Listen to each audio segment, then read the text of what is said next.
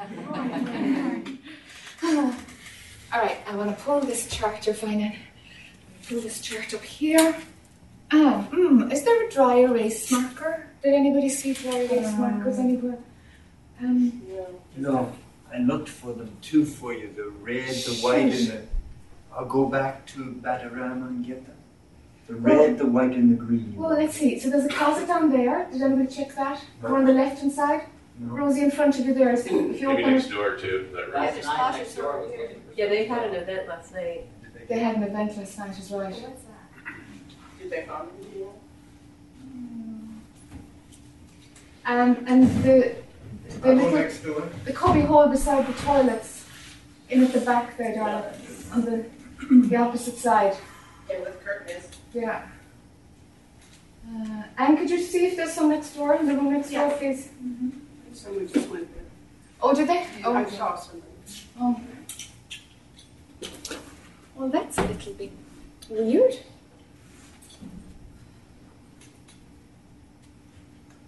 There's a paperboard back there with a regular marker Is there? behind that lamp. Yeah. Well, no, so there is. and would there be a regular marker someplace? I have one in my room, a red Sharpie. Oh, there's a sharpie down there for the cups too. Yeah. Okay, good. We have a backup plan. You want me to go ask Mama Rama? I'm happy to do that. Um, let, let's let's just motor straight ahead with what we have. Okay. Thanks. And we can sort it out at break.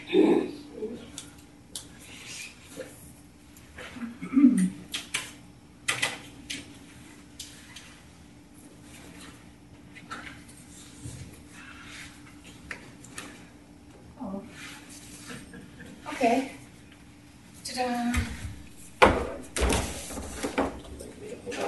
Um, oh, let's let's see if there's some You want me to hold it or? uh, Sid is offering that too. If there was some way it could. If, if Jack, try this. okay, let's pop that behind it, Sid, and see. Like so. On In first. front of the bottom. In front of the bottom. What about In front of the bottom. Is that all right? You just wipe it off with tissue? No, no. No. What, what? That's the other way. Oh, no, it would be permanent. It would, it, it, it would be there for everybody for all time. All right, we good to start? Yes. Rosie, you all right back there? I'm great. Good, that's perfect then. Good. All right.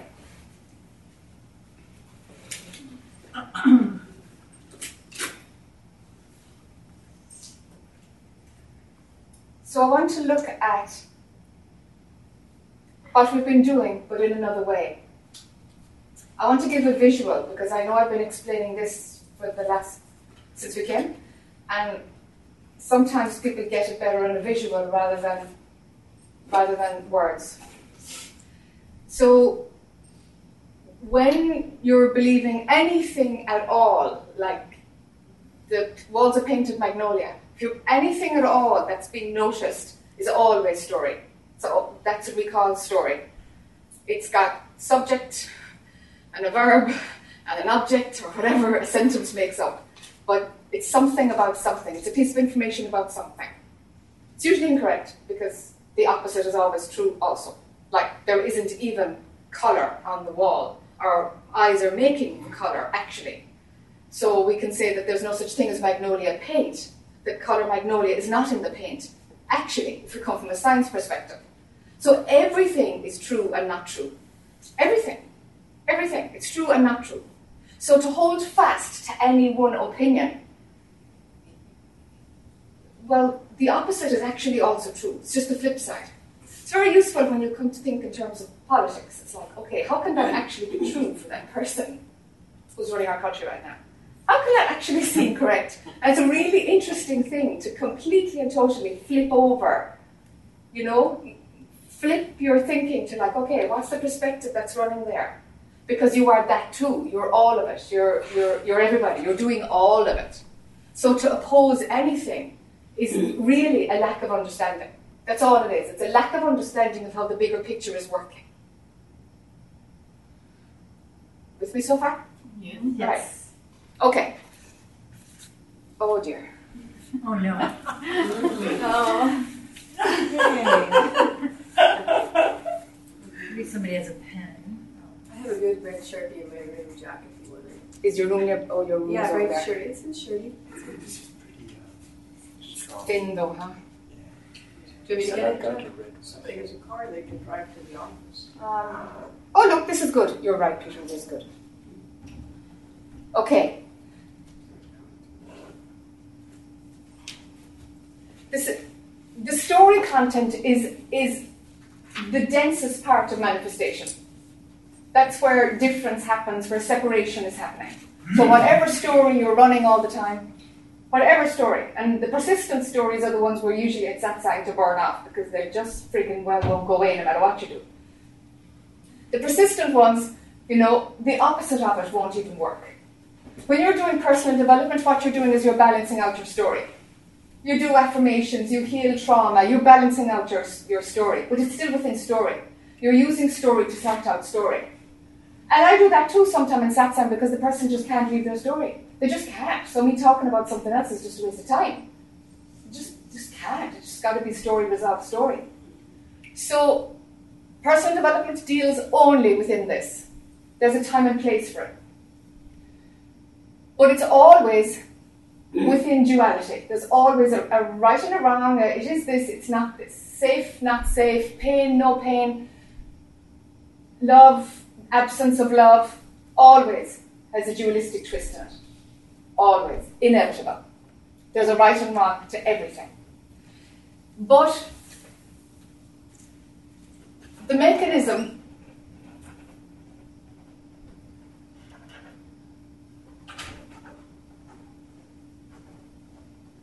what I've written here is mechanism of your brain. That's the part I've been encouraging you to see, is to see to see how this division, this story, is actually just a creation of your brain, your human brain. And it's actually just your left brain.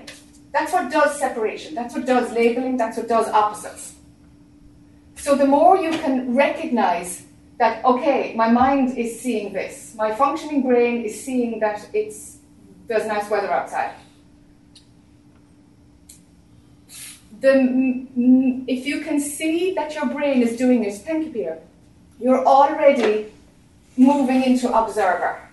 And it's actually even a little bit cleaner because you're getting um, you're getting um, a more real perspective in that you are identifying correctly that okay, my brain is doing that, my left brain is doing that.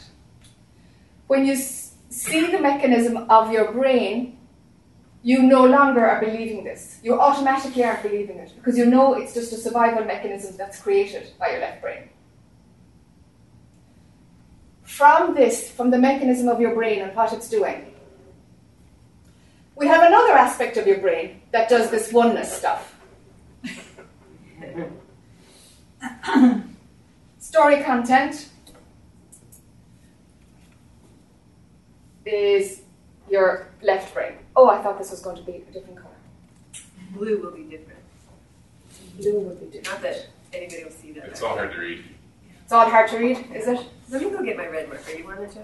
Just go the other. Sure. Just go the other. Quit And see if there's any markers on the clipboard and on the fridge as well in that house right there. Thank you. is a sharpie. There may be. Great. That's what you need, a sharp. Yeah. My brain is telling you. yeah.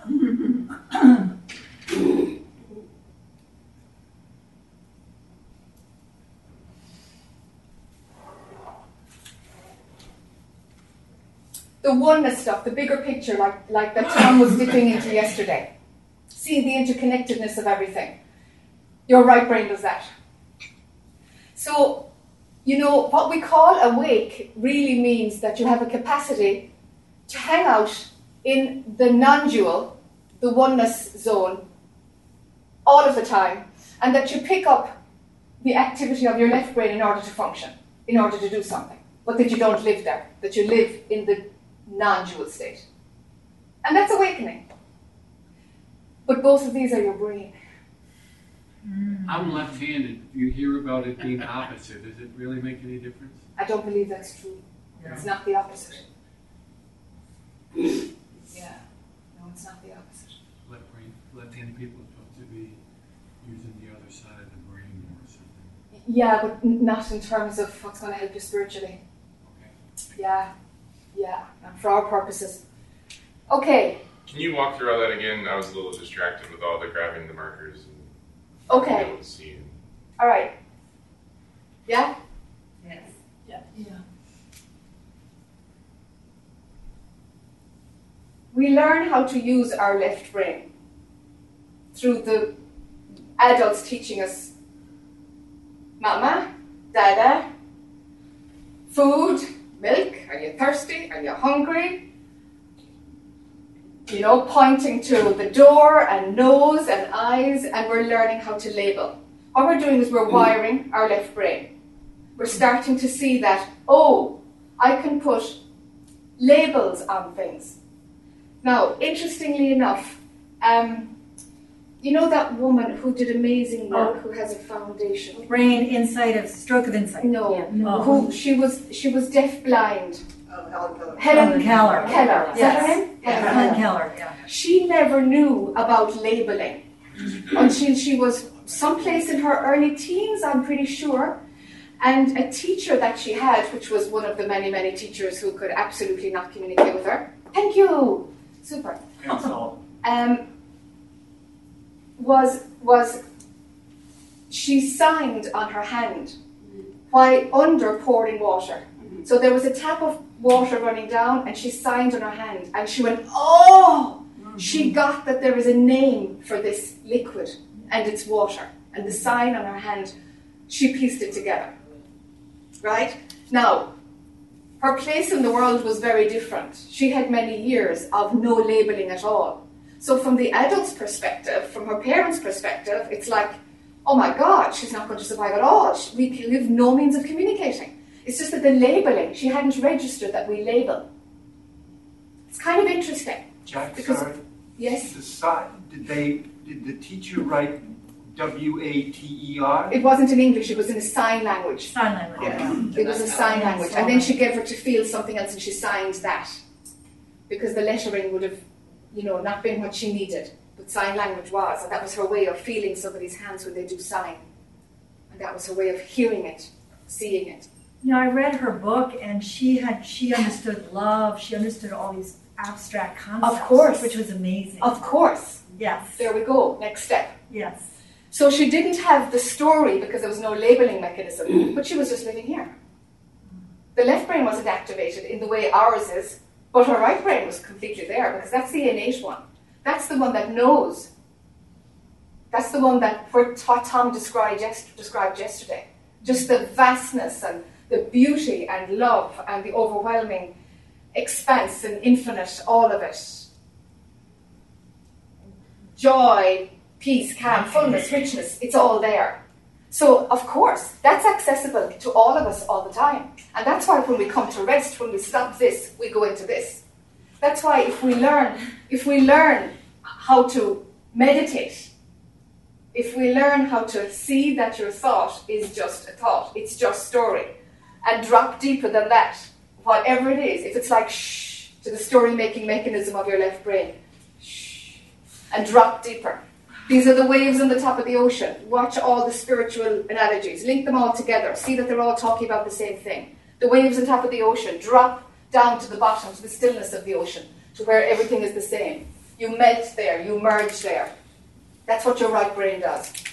So the thing is, if you're constantly listening to your brain, it's really tough work to hang out here. So people say, no, no, my life is too busy, I, I don't have time to go here. It's like, really? really? It's just that there's a preference for this. Yes.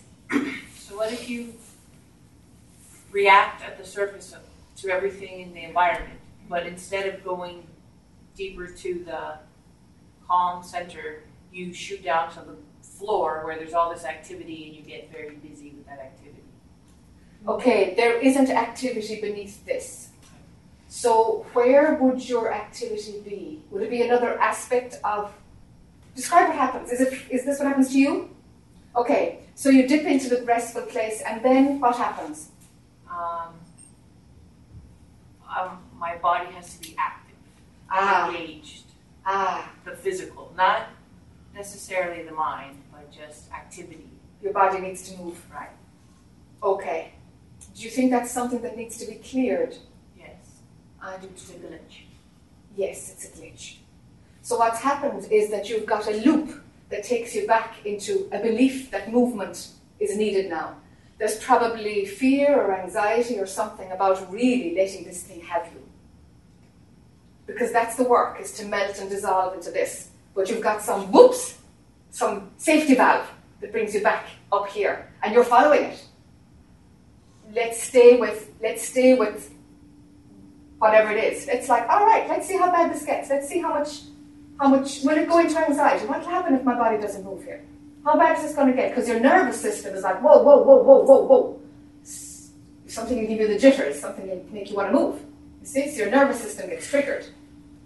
It's like, all right, let's see how bad it gets. It's just, Well, that's that's sort of the same issue that I, I have had and, and look at, and there, there's a certain kind of tightness back here, it's sort of clamping. I think the thing that I've, and I can see it quite clearly, but what I've also noticed is when I, I, I told you we, we do a satsang back where we live, and so I've had experiences of realization, which I realized that the, the tightness or even, you know, even any kind of modal relaxation isn't really the point. I mean, I can have a really full, powerful realization, but that, that being anything, which has been kind of a revelation to me.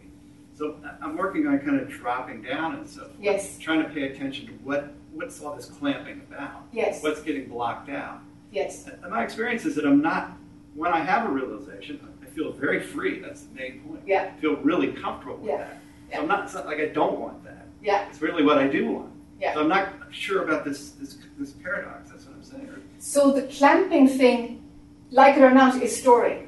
Yeah, that's, but it's also, you know, it comes across, it's manifest. Yes, Kind of pulling here and, and yes, shoulders. and it's still story. yeah, I suppose so. There's no suppose.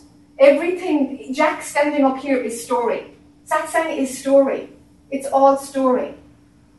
It's story, Jack. And if you see it for what it is, then it, it has a better chance of breaking down. Do you see? Because any kind of defending it or wanting it to be different or special or any mean anything else means it's just got a tighter grip on you. Although what I've experienced I've, I've even had here a couple times is, is just the shift takes place. In other words, Yes. I really don't have to spend a lot of time thinking about it. I'm free.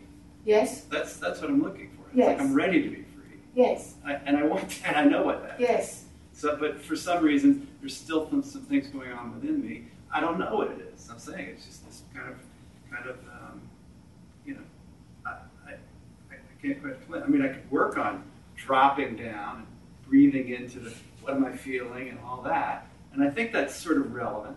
But for some reason, I, I what my experience has been is that once the shift takes place, I'm really ready for that. I'm really, re- I mean, in other words, I'm not fighting it.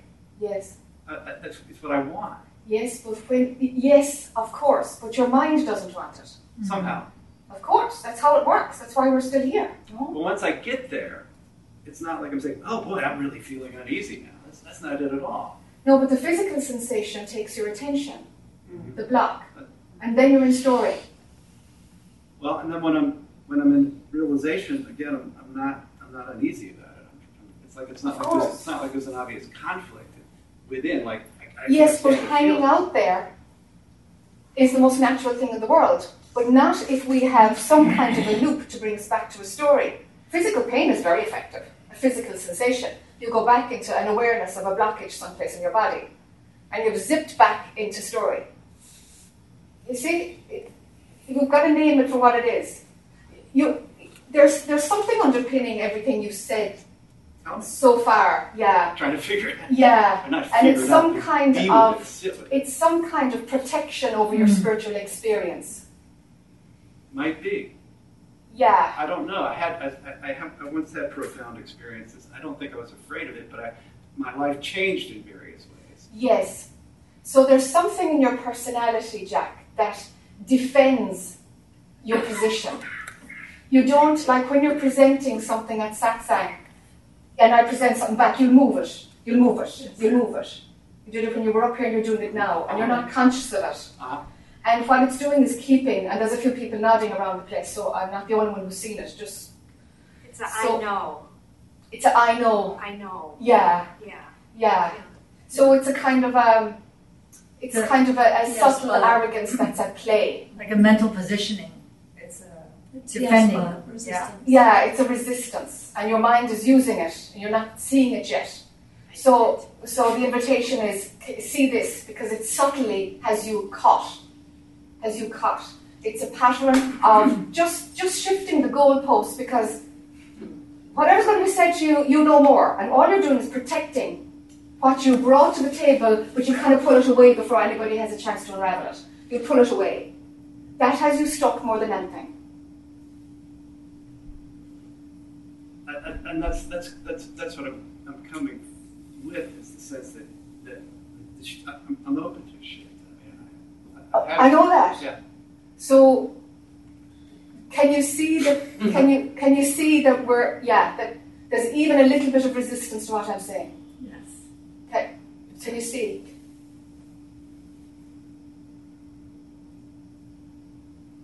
Like some some kind Well, of what you're saying, okay, what you're saying is you, you think I'm, I'm trying to block this spiritual place that I, I really want to get to, but there's some sort of conflict and I'm not. No, that's not what I'm saying. Okay. Yeah. That there's a pattern in the personality that we're, I'm inviting you to see. Okay. And the pattern has you trapped. And it's not the pattern that you that you're talking about. Okay. It's a pattern that that comes from a type of arrogance that when you present something with all the willingness and all the openness, you actually don't really want anybody to change it. Some kind of mm, fear, reluctance to really be open and allow somebody else in to move the furniture around for you. That's not okay for you. There's some ownership there that you still want to hang on to. Yes, Deb? I have a perfect definition of arrogance. It's wanting to do it ourselves. Yes. Thank you. Yeah. So I don't know if you see it, but I keep I keep uh, I, I keep showing it to you so that because it's it's very big and it's the, the very thing that's stopping you. It's not what you think is stopping you. This is what's stopping you. The only thing I can say on that point is that is that I've never found that anybody else will do it for me except for me. So that's just what I've learned. You're you're not letting me, so that you're proving that to be true for yourself. You want to continue that, and that has worked for you to date. But but it's not going to work for you where you need to go now, and probably where you've been ready for for some years.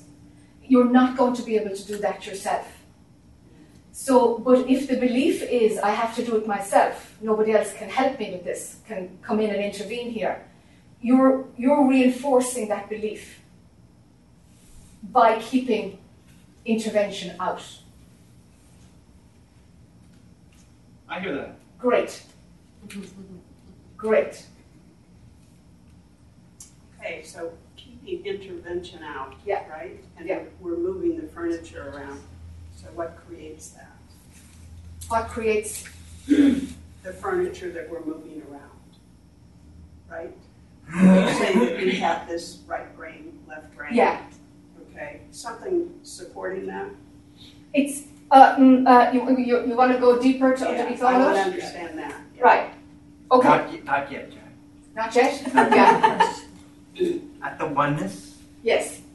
of the right brain, there is, for Peter, in hockey, all the power of the universe. Yes. Nobody can touch me. That's right. That's right. Because there is no other. It's just the universe. Can you see that? Are there are there separate people playing with you? Like I know that there's this in you know infinite potency. Universal energy is you're a manifestation of universal energy. Yes. Infinite possibility. Yes, infinite possibilities. And who are the other players? It's like they're giving me the puck or they're letting me go. And I mean, this is the best defenseman in our league. And he doesn't know what to do. Okay, but but is he It's almost story, like helping. It's almost like it's I'm scoring mm. and he's supposed to stop me, Yeah. and it's almost like he's helping me. Yes. Yes. He made Okay. all the Okay. wrong decisions. Yes. Yes. Yeah, yeah, yeah, yeah. Some people wake up through like smoking weed. Some people wake up through hockey. Some people wake up through spiritual practice Or art, or painting. You or know? painting. It's all there. But it's hockey. For Peter, it's hockey. That's where all the the eurekas have come from. Understanding the game. That's what's allowed you to come back, shift your perspective back. So it's it's really interesting. But on this, Power. I want you, yeah, for you there's power. Okay, because what you're doing is you're using the oneness to engage in the story of hockey. Okay. All right? So if if this even broadened even more, there would be no competition. The other guy would be equally tapped into universal energy. His flow might be obstruction and your flow is smooth and scoring, but his flow is obstruction, is, is clashing, is what we would see as, you know, accidental bad moves. But your mind can see it as an accidental bad move, but he's actually a manifestation of universal energy also. Yes. All right? Yes. Now, perhaps his mind is, is making what we would see as miscalculations in terms of the rule of the game, Yes. but he has no option because the same universal energy is making those miscalculations happen. Right? All right. Okay. Right? So what we're doing here is is is expanding Peter's um, experience of oneness to see that the opponent on the other hockey team is absolutely a manifestation of the same universal power that he finds. Can you see it? Yes. All right. Good. That's non-duality. That's it's all. There's no. yeah, there's no duality. Yeah, Yeah, yeah, yeah. So, so Peter's here, but he's got some part of it is, is, is hooking into duality in order for him to be able to play the game. But he'll still be able to play the game, but from the total non-dual perspective. Yes, sure. I had a question about the oneness. Mm-hmm. So you said it's all the brain. Um, Yeah. So we experience, we awaken by the vehicle is the brain, not the mind. Or is that, what's the difference between mind and brain? Oh, there's a there's so many different rules of thought between the mind and the brain. I don't want to make it complicated. Yeah. I just want to, we just use, the, the body mechanism awakens through the right brain.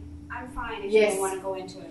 Yeah, because Okay. because every teacher seems to have a different version of, of mind and brain. I want to keep it to the physical right now so that I can introduce what's not physical. So yeah, and, and fit fit mind in wherever it works for you. Because yeah, because this this can be a better foundation because it's based on physiology. Uh-huh. So I just wanted some clarity. that- I I feel like my predominant mode is right brain, and there must maybe be like a loop that resists the left brain. I, I know that they need to kind of. Um, what I'm feeling is, you know, that is my natural way of being, Yes. and that the left brain things kind of are like a, a veil over the right Yes, yes, and and there's a part of me that must be the left brain part that doesn't want that stuff yes, it's like ugh. yes. It's dense. This is much more dense than this. right but but the oneness part doesn't resist it right That's right. Mm-hmm. so who's resisting it It's a habit. right it's Because Yeah, it's it's a habit because there's a judgment that the density is not nice. yes And when It you're used to when you're being up in the ethereal and you know that place of where there's absolutes, where there's beauty, there's love, there's truth. It's just not nice to go into the sewer of like hate and crime and violence Yeah, yeah. and pain and suffering. It's just not nice. So so the preference to stay away from it, it's like it's there. See the beauty in it as well. so what's the what's the like graduation of it like what's what's the achievement of that to just accept all that to see Yes. it all in the oneness Yes. Okay Okay, you can see it all in the oneness, but it, I want, I love a deeper recognition that however dualistic, however much the left brain has to engage in, in, in the world of pain and suffering, that it's, it's, just an extension of the, the pure and absolute light. Mm. It's an extension of grace. It's like not liking fingernails but liking the hand. Do you know? It's like that's just that's just an extension of it. That's an outpost. it's still the divine, but it's an outpost. Do you know? So, I, I, just a quick example of this, you know, during this last election, um, I I didn't even watch it, but when I was going to work, I had the radio on and I, I heard that um, he had won. And I had this incredible sense of relief. And I didn't vote for anybody in this election, but it, I felt like as like time has gone on and I've seen the reaction to that, Yeah. th- there's so much hate targeted toward this being Uh-huh. that I feel incredible compassion for this being. Yes. Yes. That it's like, give him a chance. Like, are you kidding me? Are you like fucking kidding me? Like, how can you be so hypocritical that you're not accepting what's so and just let it show itself, you know? So that was like a, a very, for me, very shocking, really. Yes. Like an example of, I think, what you're talking about, like taking something that can be feeling yucky Yeah. and it flips itself Yes. but not by itself. It like had to be looped through that to flip itself. sort of. Okay. So so your your own observation of those who are firing hate at the leader, Right, right? right, Your own observation. Right. Could we change that to saying, "Wow, that's there too. That's there too," yeah, yeah, rather than, "Are you kidding me?" yeah, yeah. No, I did. It was. I, Okay. like I could see that as well. Okay. It's like Yeah, yeah. it's like that's valid. That's valid. That's uh-huh. valid. Yeah, yeah. It's all valid. Oh, yeah, yeah, yeah. Yeah, It's all valid. it's all valid. So it's like same, same. It is same, same. It is same. Yeah, It really is. it's awesome. Yeah, yeah. Yes. So two things. So one way to describe right brain is no resistance at all. There's no resistance. Yes. And do you move from consciousness in right brain? Do you move? It goes deeper than that. It goes deeper. Yeah, You start getting the echoes of the that Yes, primordial you do. movement. you do. Okay. All right. So here, the best way I think I can describe this is like it's like a trapdoor, you know. Um, how do you how do you how do you draw a trapdoor? Let's see. You'll know, you'll know what it is. No, no. Am I, am I making it even worse? Not sure. No, we know what it is. We know. Yeah, we get it. okay. Symbol for trapdoor. Yes. Okay. Yeah, that really doesn't work. Or seven.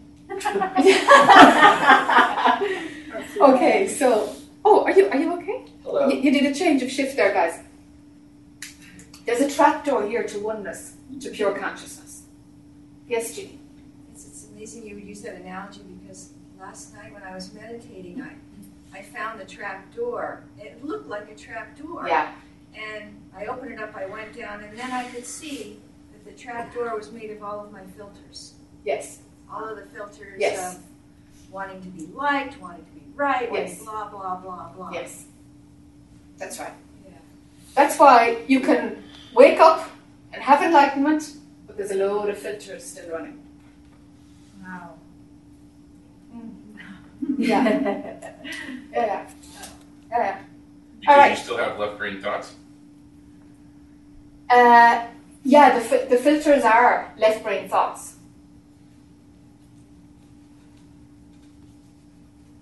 It's conditioning, no? It's that, has, conditioning, that is yeah. still directing, But influencing your behavior. Yeah. And if you go through Why the don't we finish this now, that first? So I, I thought the whole thing with waking up was that you're no longer interested in the thoughts. So if you have awoken and you're Yes. not interested in those thoughts, how do they steer you? Yes. Let's go deeper. Yeah. There, there is no best being in the left or the right. They're both the same, aren't they? I mean, Uh, the awakening thing is, is a shift in your brain. Because the self referencing breaks down. The me, myself, I. The dialogue where, where it's got to do with me and what can I, and am I okay here and just referring your engagement with life to yourself. It breaks down because you know there is no me. There is no personal I. So that part breaks down. So you know that I am a product of my thoughts. The personal I is only active if I believe it. So that's the essential thing. What actually happens is the self referencing network, the part of your brain actually fries. Now, it can rewire again. I didn't believe it for a while, but it can rewire again. We just leave that out there. um, what made you realize that? Yeah, um, because my awakening was kind of brutal. It wasn't a gradual thing. I didn't have any of this information. That's part of it, and so it, um, so there was no left brain working at all for a while. So I couldn't engage. I lost language. I couldn't know my name, the date, nothing, nothing, no logical things. I had to start every day. It was like Groundhog Day. Um, and I had no night dreams, I had no thoughts, nothing at all was going on. I, of course, I didn't realize other people were having thoughts uh, because you don't have the thought that other people are having thoughts. Like, I mean, nothing going on. And so I actively had this urge to, like, oh, I, I, there's some need here to find language, to, to start labeling again. What do people say? How do they communicate? How do they chit chat? How, how do they do that? So I was watching people and starting to figure out. So the thought was coming, I see, I think I've lost a skill. maybe, maybe I used to do that. You know? And so the recognition was coming of like, jeepers, I'm kind of dysfunctional. You know, I, I, I, can live in a nation like this, but I, I can't live in the world like this. So I started to, to reactivate my left brain in terms of labeling. It's like, okay, see something, label it, to bring it into manifestation. Because uh, otherwise, and, you know, nothing would exist, and they'd be like, okay, see something, see something, see something. There's a label. Come on, find a label. Oh, tree. Okay, okay, it's a tree. All right, okay. And it would get more 3D, would come in to focus. So, as I was learning how to label as it went on, I started to see that, oh my God, I see if I keep going with this, there's, there's more and more of a sense of my place in the world. As the la- oh my God, this is only just a step away from being concerned about protecting this idea of me in the world. Wow, here it is. I'm going to stop doing this labeling thing right now. And however dysfunctional I am, I'm going to stay like that. so there was an absolute choice of like, no, I'm not, I'm not going in there. But I could see it. I could feel it and see it. I was rebuilding, and I'm like, I'm so not going back into self-referencing. And then, of course, you know, you know when you discover something and then you find it in the book.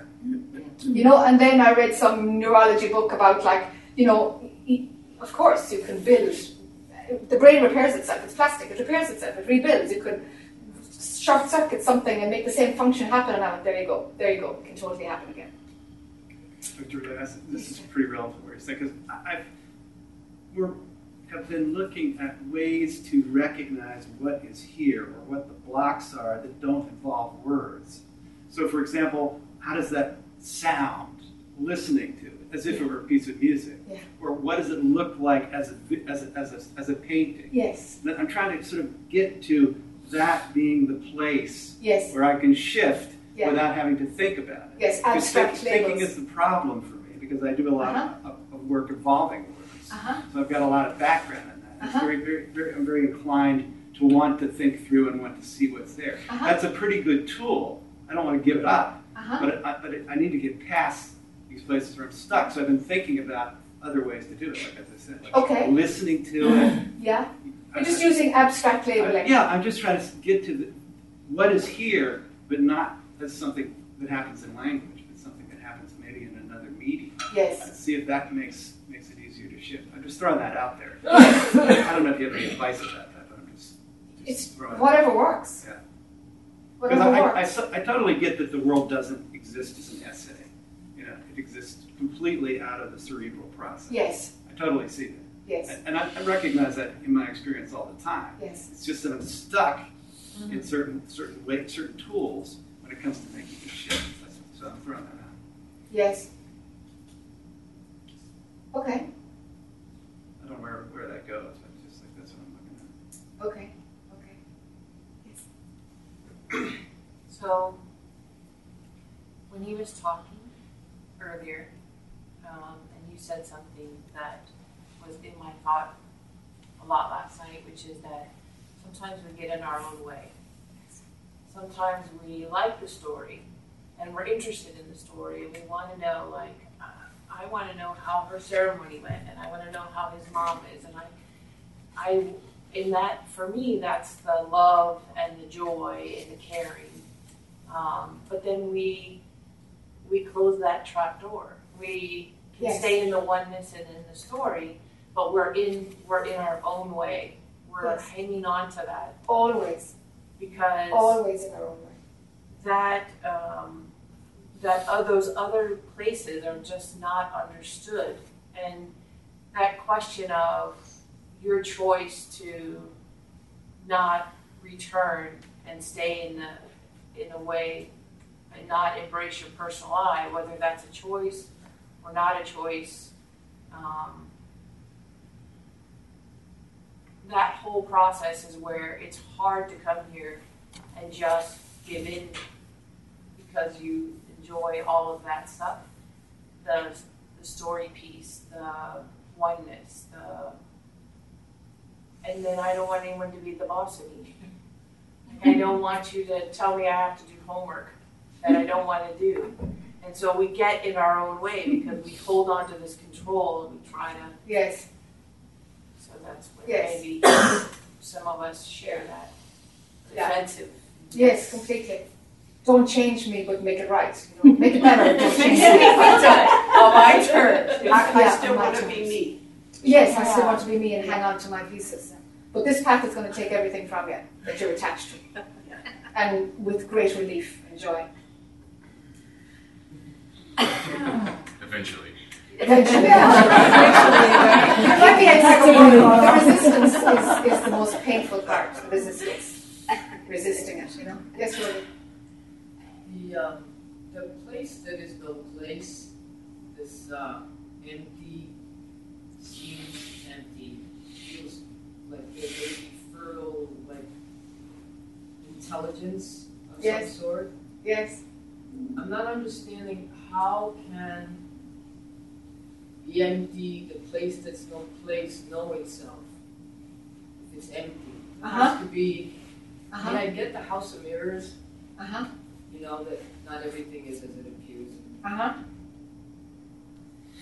Something shifting, I, and I can't, um, my brain is starting to kind of, I'm speaking like in blocks. That's fine, Yes.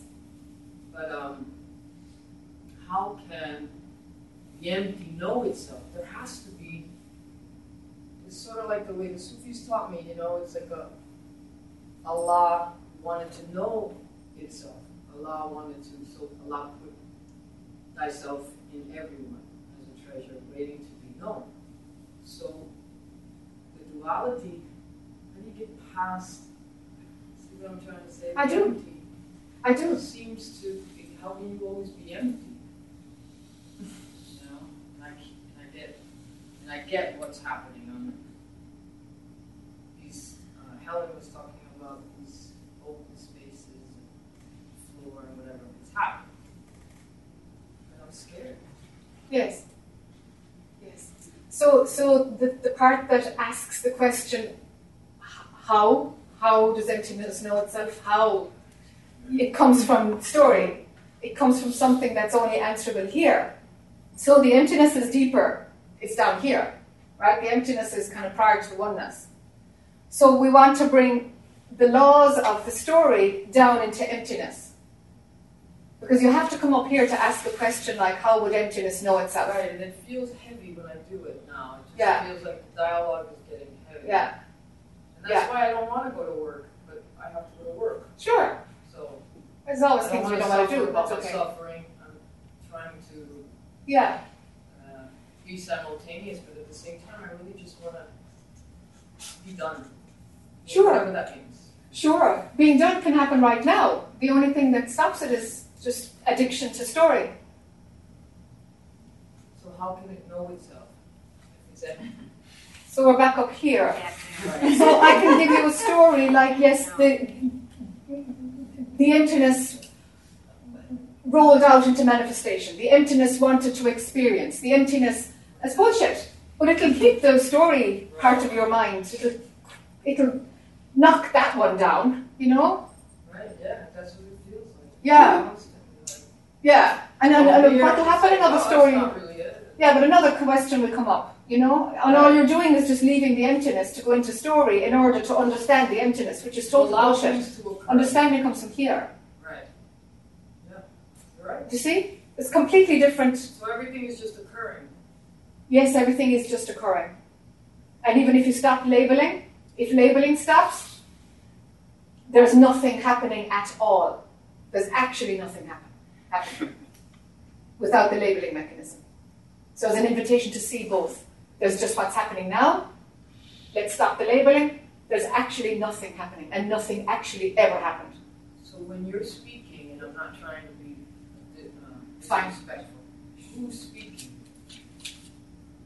Like who, who, who are you? Like, okay, you're Mhm. Jack, and I get it. We're here for that, but do you feel something else speaking through you, or are you using everything all at once and it doesn't matter?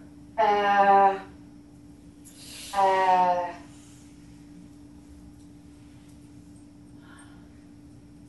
there, there's a Jack personality, which kind of is the exterior functioning mechanism. But there isn't an opinionated woman that was there. She's not there. There is diligence to make sure that everything that's said is unfiltered, unsabotaged, and that it flows from from from from the, at the depth of the stillness and beyond it. So I feel like it's the Jack personality's job to make sure she doesn't have any agenda ever on anything, so that every movement and that every word comes from the depth depth of, of, of whatever nameless thing. And that's kind of my job, and I'm kind of diligent about that because, you know, that, that, that there's still a there's still an alignment with um, honesty and integrity and those resonate things. with Dinah. I, I do. That's that's Right. part of the personality, and I tried hard to drop integrity. I tried hard to drop those values, and actually I couldn't. And it's like actually these things are going to have to stay. I can't do anything about that because I thought maybe there's attachment to those. Let's drop those too. But I couldn't. Actually, it's like no, they're too integral. They're too integral. They're like uh they're like the nails. They're like the part of the universe that, that needs to be still in place in order to uh, roll out whatever this being is doing. You can see the difference very clearly, correct? Because it has something to do with what's present and what's not. The difference between You can see the difference between where personality tries to get in and what's really coming from the source. Oh, Because, yeah. because there's Oh, a, yeah. a sense of what's present and what's not that's absolutely crystal. yes, it's crystal. Yeah, yeah, yeah. Yeah, yeah. Yeah. Yeah. Yeah. Yes. So where do body sensations fit in there? Since I've been here, I've been trying to stay in my body, Yes. especially sort of the lower part, Uh-huh. and it seems that I need the attention probably of the left brain to actually even feel my body. Yes. Yes. You do. Yes. Your left brain labels, does a, an audit and, and labels something and you recognize the sensation and there you go. So is there a way to break that? Why would you break it? If it's if it's just a sensation that's that's got no judgment, no controller involved, so what? It's just a piece of information that's happening. But as you as you deal with the grosser levels of labeling, that will probably get softer too. You know? Yeah.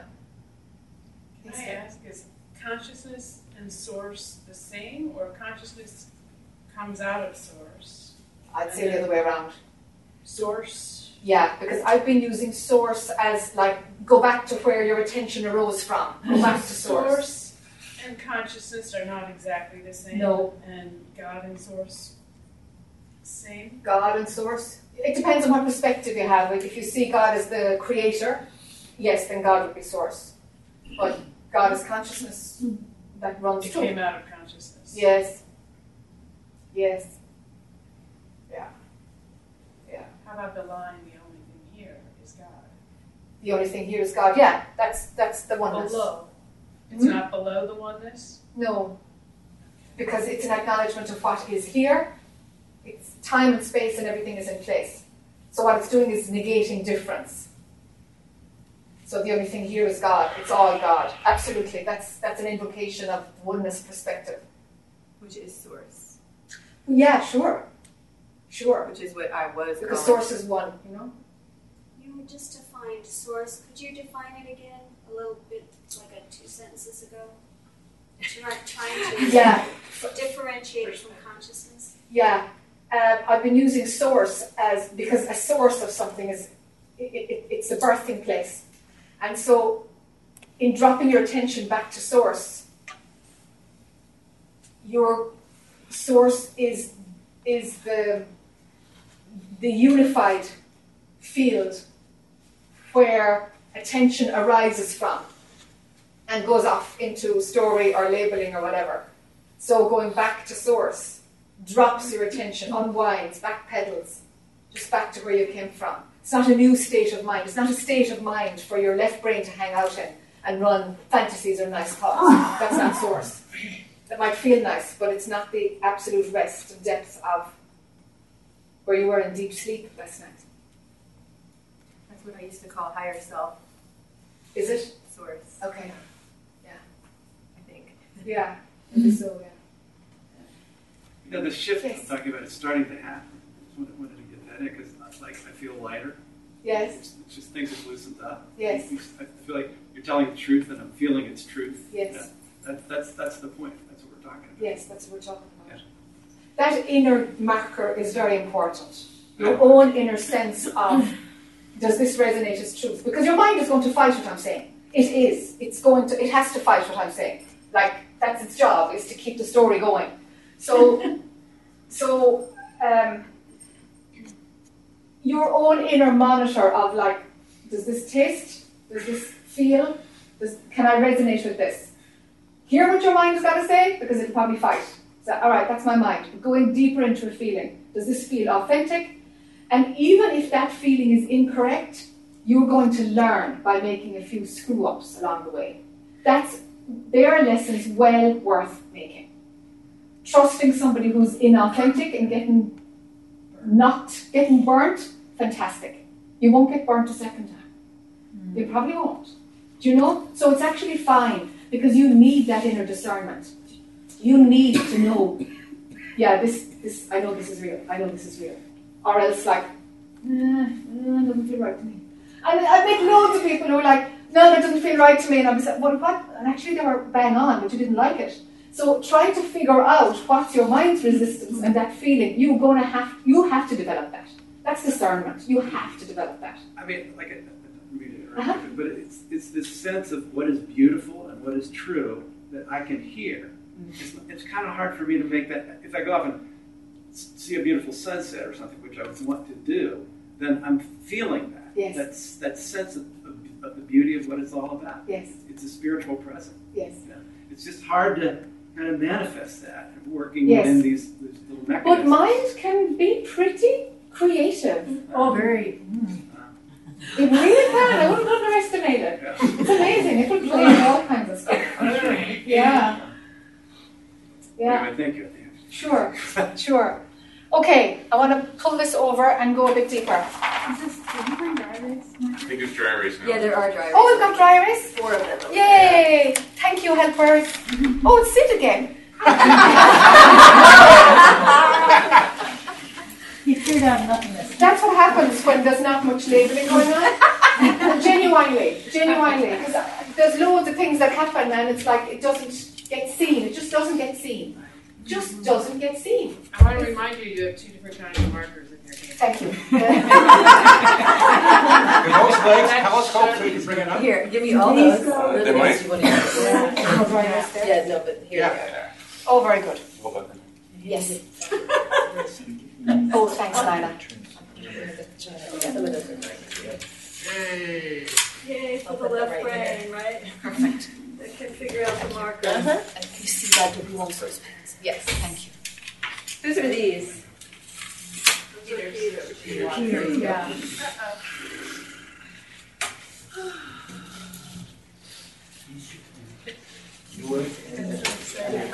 Uh-huh.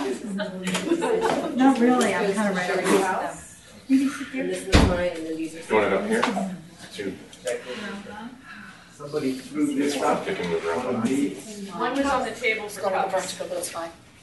Label That's our a cup bit. here. I was going to go vertical, but it's fine. I'll work with it. It's fine, babe. Make it a bit vertical. It's too high. Like I have no idea where, oh, except for this one. It's way up there. It's way up there, like whatever, like I have no idea. Oh, these are highlighters. Yes. Ah. Those are all. They're all dry erase. Excellent, thank you. All right. Why can't you use dry erase on paper? You can. You can, it just runs out quickly. That's what I found. Yeah. All right. Okay, just so that we know it's the same map. Can you guys see the side? Yeah. And you or City okay?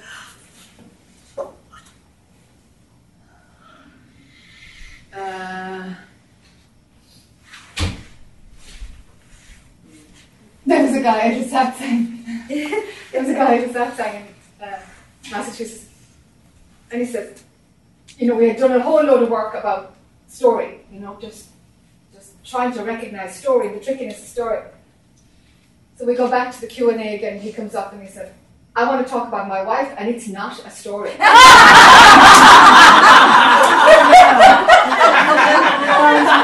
okay.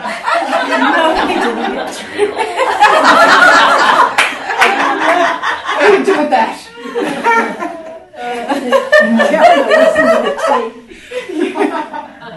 it's like, whoops. yeah.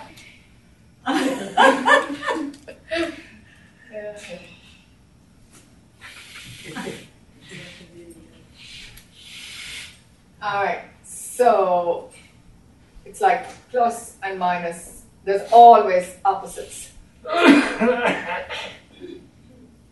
Good, bad, right, wrong, yes, no, always opposites. Right? And in, in here, when you believe in it,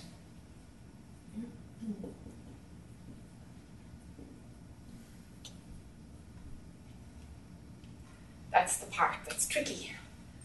All right. So in a less dense place, we have this oneness business. So this is the non-dual, huh? So this is duality, this is non-dual. And so awakening happens when you see that the me is just another story you've created. It's your beautiful brain. So then this is primarily right brain stuff. So labeling is the essential thing that happens here. In comes labeling.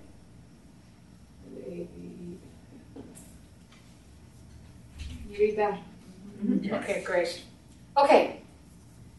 So, so often, you know, there's a huge oneness movement, and it's lovely. It's, it's, of course, it's, you know, it's a perfect antidote to this, but it keeps circling back.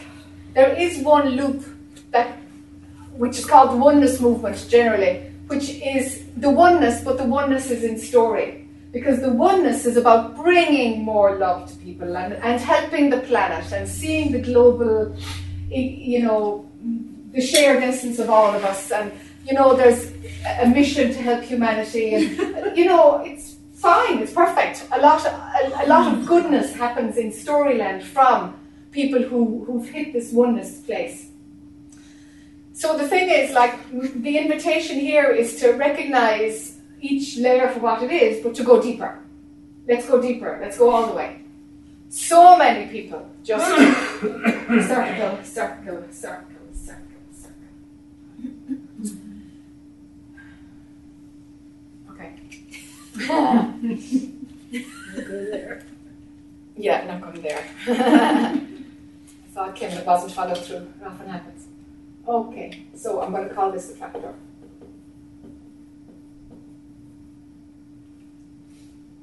The circle.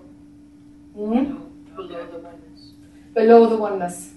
Yeah, it's it's the next layer down. So I'm going to call this. Uh, uh, it, we're into pure consciousness here then.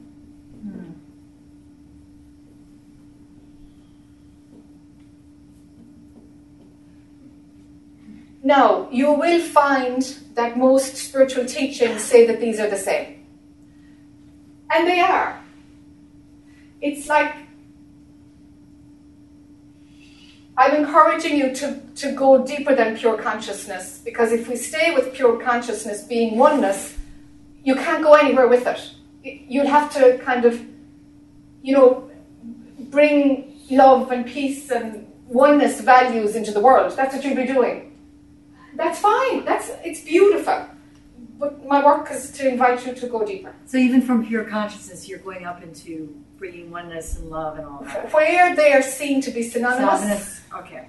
Yeah, even in some teachers where it's seen to be synonymous, where it's recognized to be synonymous, uh, they don't go deeper. Right. And that's fine because that's what they have to do because they're working with to get the masses to that level. Right, right. It's like Eckhart Tolle, do you know? Yeah. He's, he's doing incredible work, Right. but it's for gazillions. But there's very few who leave him really. For the proportion of people who follow him, whether he's there or not, I don't know. But his work mm. is, is for the mass. My, my work isn't. Not, not a lot of people Right. are, want this stuff. But Do you oneness, I'm sorry, oneness and pure consciousness feels very different. Just looking at it. Yes, yes. I want to make the difference. I Yes, want to yes. make a difference here. so I'm Yeah. deliberately pulling them apart. Right. Explain Okay. the difference again. And the trapdoor, please. Okay, Okay. I was just gonna ask what, what that trapdoor is made of. Yeah, what you spoke about. But isn't the trapdoor above, between story and oneness? No. No. No, it's between, I got it. What is the trapdoor? Filters, she said. Yeah, It's yeah. I'd like to go with, with Ginny's explanation of it because um, it's it's it's stuff that you don't get. To, it's it's conditioning.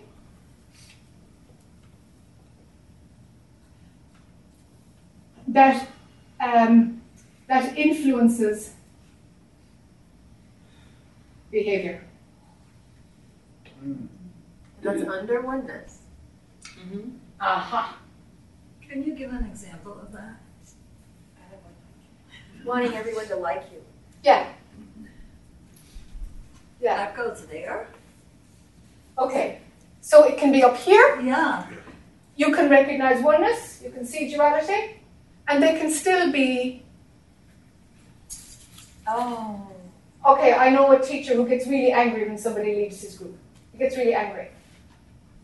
That filter is still there. There's no problem with it. There's no problem with it at all. Because at that point you kind of don't care, because you know it's all just a dream anyway. But the filter is still there. Your motivation to get rid of the filters lessens, because there's no personal lie. So like, So the anger isn't attached to a personality. Anger happens because it's a filter. Yeah, but it's, uh, Conditioning, it's conditioning. it's conditioning. It's conditioning. It's a learned behavior. That comes up. It comes up. Okay. And it's not attached to a personal I, Right. it's just still running. I see. It's like a habit, Like the Pavlov fan. stuff. like the fan. Okay. So, so what, what about the body as a kind of repository for memory that gets into this period where, in other words, you've got stuff you're not aware of in the body that's part of repeating, she's repeating this, this kind of, you know, genetically, not, not genetically, Yeah. but, but essentially being that, that, that awareness has to, has to take that in. Yeah. So that it doesn't just fall back into these Yeah. associations, etc. Yeah. Can you expand on that idea? Yeah, yeah, it's um, it, the the body plays plays a role for everybody. For some, it's much more potent than others. Okay. The body holds memory, holds story, and it's like a, a latent repository, good word, Uh-huh. for these filters to show up. So that's why we usually at some point end up doing some kind of a detox or try to go through the body or sure. we, we become vegetarian for a while Yeah. or, and then that's done and we leave it again. Uh-huh. Do you know? But but um, for awakening to be completely thorough, if you're being pulled to go all the way, it has to be in every cell. Uh-huh. There's a, that embodiment is cellular. Uh-huh. Cellular. A lot of us end up getting kind of sensitive in our bodies, trying to adjust to it. And usually that balances out and we get tougher again. Yeah, I just I can just see how you, you, you're sort of stuck in the loop and that you get your consciousness to, to take that in as part of the equation. That's all I can get to. Yeah. Somehow that's part of the equation. Yes. But it does sort itself out. It does. It's like there's a momentum to it. And it's really about listening and honouring it and not resisting it. Because it's it's rolling out on its own. The more you go down here, the more you see that, oh my god, this thing is completely I just have to get out of the way. This thing is, is just rolling out on its own. I'm the one who's obstructing it. Right, so I see how honoring is kind of consciousness raising.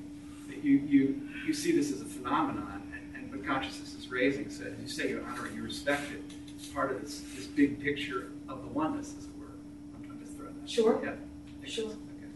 Okay. Sure. Yeah. Yes. sir.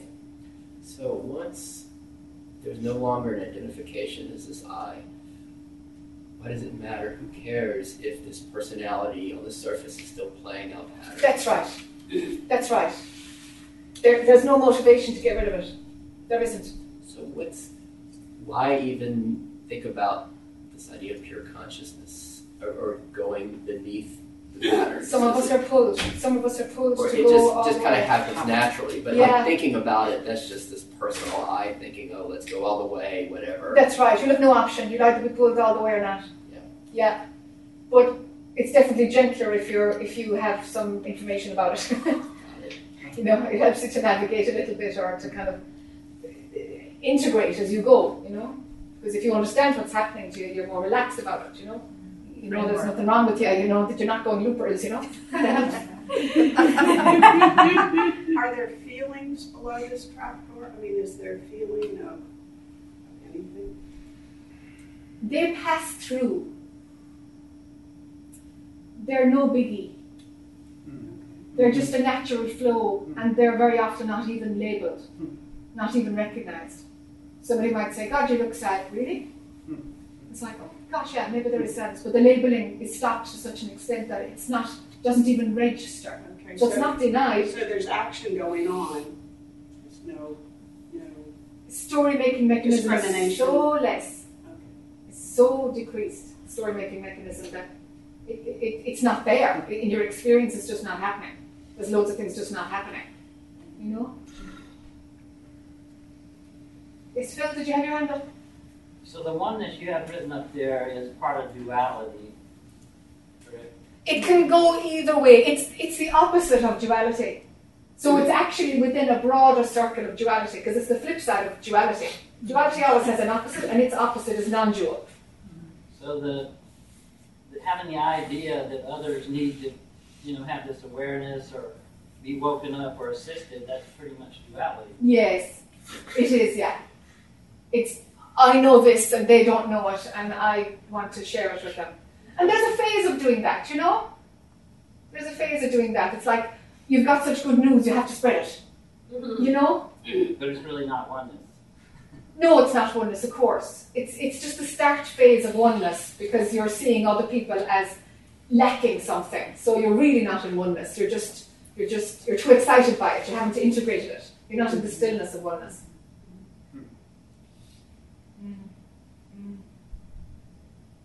So the non-dual part you have written over there pertains just to the right brain experience. Yes. Yeah. So so in the exercise that we started the first night, it's like go back to source and let you know. See if your if your mind can you, you can see your thoughts and put them to the side. You can function, but you're staying in source. Go about your business and stay in your source. So to have your attention coming from your right brain, but yet your left brain can operate. This is a skill. We we've forgotten how to do it. It's knocked out of us by the age of six or seven or less, I think. Mm-hmm. I remember when that started happening. Do you? When I started getting religious instruction. Yeah. Started questioning. I became self-conscious, Yeah. questioning my movements and Yeah. what sin is. Yeah. It was a terrible imposition. Yeah. It was a heaviness that came into my life. Yeah. Yeah. That's it. Left brain. Left brain started Yeah. to get activated. Yeah. Before then, I was very sort of in. Yeah, you can see the interconnectedness. Yeah, yeah. Yeah, the innocence of a child. You know, Yeah. it's all here. It's all here. Yeah. yeah. This is all learned, largely. It was very sad. It was very sad. Sure. It's like the sun was eclipsed. Yeah. Mm. Yeah. It's the capacity to appreciate the gift of life in real time, present. That's, that's how I What's the capacity the to capacity accept it? to appreciate that life is a gift in real time. Mhm. The realization that comes. Yes. So the positivity of that happens in the non-dual state for you. Yeah, yeah. That's that's those are the, those are the doorways of realizations that I've been having. Okay. Very exciting. It's just it's this incredible gift. Yeah, yeah, yeah. And, and it's the br- breath itself is a gift. Yes. It's all just wondrous. Yes. And Yes, it is. There's, there's only good stuff here. You see, it's delicious, Ah, and, and that's Yeah. why it can be a hook Yeah. because people want to hang out here and stay here Yeah. because it's very nice. Right. Yeah. But invariably, it's going to pull you in that direction unless the surrender deepens, and it's like, okay, Grace, take me, take me, Right. take Surrender me. deepens. Right. Take all of it. Take all of it. Yeah, yeah. yeah, Right. yeah. Right. Yeah. What's below consciousness? I'll go there. Phil? So, so the trap door is a breakdown of the subject object situation. Trapdoor is the breakdown of subject object. Yeah, we're yes, exactly, exactly. It's the full the full breakdown of it. You can see through the subject object perception here because there's only the subject. This story does subject object. There's only the subject here because it's all the same. Mm-hmm. It's all the one. So we've only got subject. So the breakdown of that mechanism, yes, is in the trapdoor. You know, in the Indian scriptures, they say this is up in the story, but they say that having a human life is great good fortune. Yeah. And I can see that because this is where you f- do all this stuff, right? I mean, in a way, it, it presents perfect opportunity to. Oh, it's a story. Forget it. Thank you. Yes. Subject only. Okay. How does one know one is in pure consciousness then? There's no you there.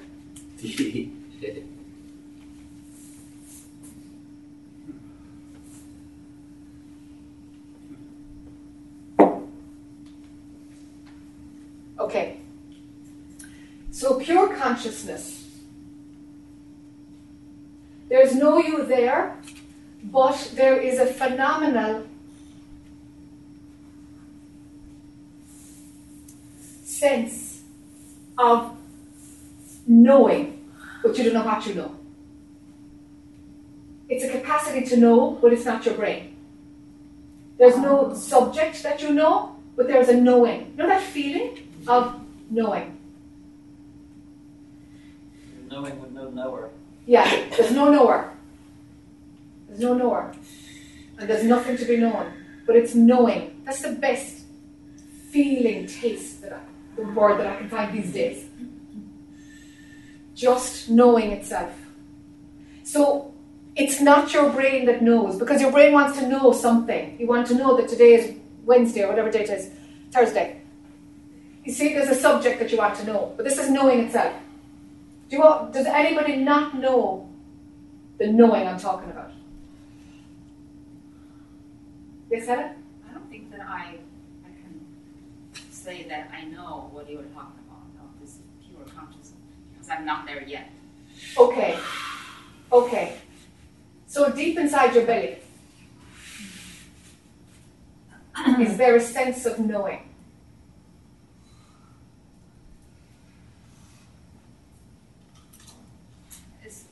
Very confident, that's all I can say. It's confident. Okay, very good.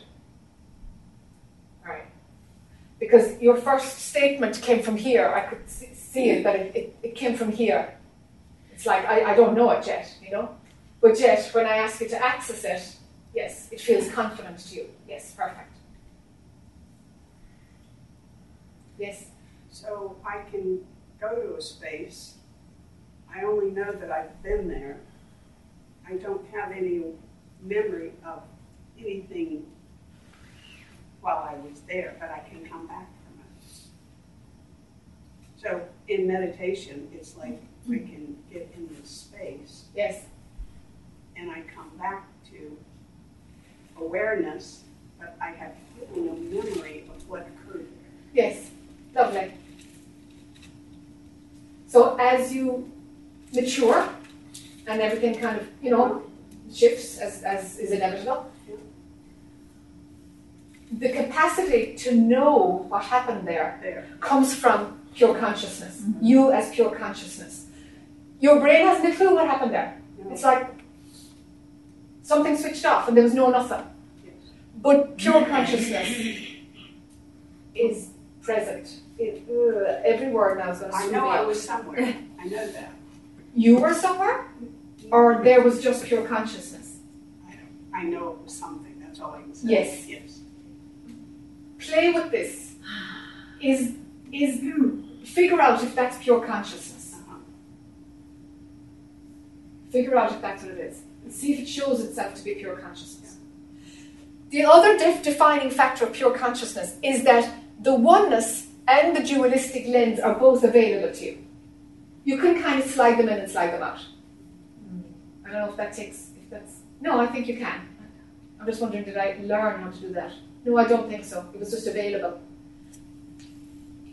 So pure consciousness, there's actually nothing happening. There's, it's, it's pure consciousness. There's, there's, it doesn't, there isn't a second for it to look at itself. And that's, that's what you're looking for. You're still like something needs to be noticing what it's here. It's like I'm inviting pure consciousness itself, the sense of that. But there's nothing. I recognize pure consciousness is gobbledygook.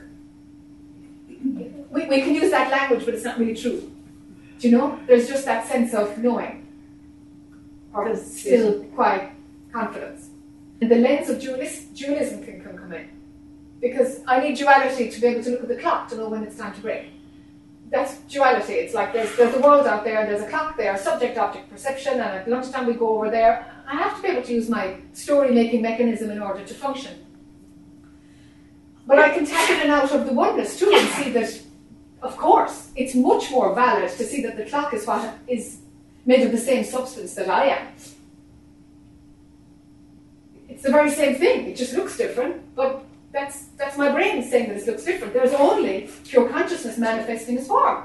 There's only pure consciousness manifesting as form. It's nothing else. All the rest of it is made out of mind, just for grids, just to create the capacity to experience. You Can see? you say that again? That's important. Yes, it is important. Yeah, I felt that. Yeah. But you can be, I think you can be conscious of consciousness. You're probably sabotaging it a bit.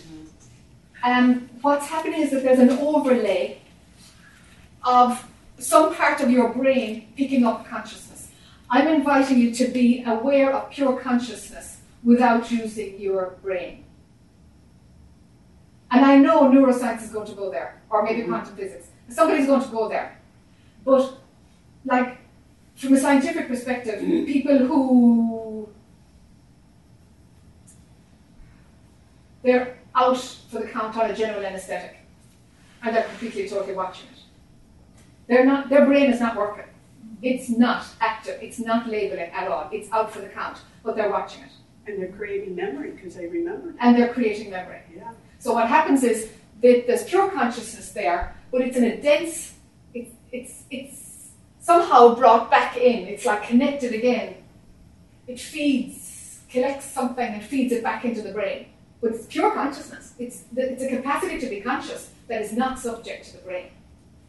It's not a different part of the brain. Like how how's that discernment of what's pure consciousness and what's just intellectual knowing? Yeah. What's discerning that? I think I think there's that that's the first step of science beginning to beginning to look in that direction. And what I'm talking about is a few steps ahead. What's discerning that? You have to use your brain to discern stuff, to turn it, uh, like I have to use all these capacities in order to turn it into story. Does that mean that this, that, that pure consciousness has to be a product of this? No, not at all. It's not. It's not. the body mind has a capacity to interpret it, interpret it only, but pure consciousness is independent of it. So that knowing that you're guiding us to is just a tool to access something that doesn't really exist. Pardon? That knowingness you're giving us as a tool and that discernment is just a, a trick or a technique. Yeah, it's, To get it's a- out of the- to give, give you access to to well to open a pathway really between pure consciousness and some recognition so that the echo of this can, can come into your life. It's the echo, it's not the essence of it. It's only the echo. So what was said yesterday about the raindrops and seeing them, but, but being with them, is sort of on the same idea, universality of consciousness. Yes, that was a good blast of oneness. Right. Yeah, good blast of oneness. Yeah. yeah. That's Rosie, I will good. get back to you. Yeah, thank you. Honey? So when I touch the void, Yeah. if there was a knower labeling it, During the void, well, at some point, do you leave the void in order to label it? Are you completely in the void and labeling it at the same time? I wouldn't know. I would just know a labeling came in. Yeah. And when labeling came in, did the, did the void diminish in some way? Did it alter? Or was it full on? Well, I stayed as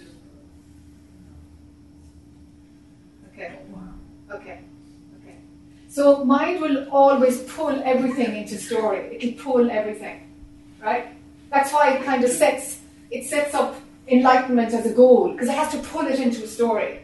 It pulls everything into story. So the void itself some some flavour of that gets interpreted by mind. But the void itself isn't it becomes a story when we talk about it, but its essence isn't story. It's not.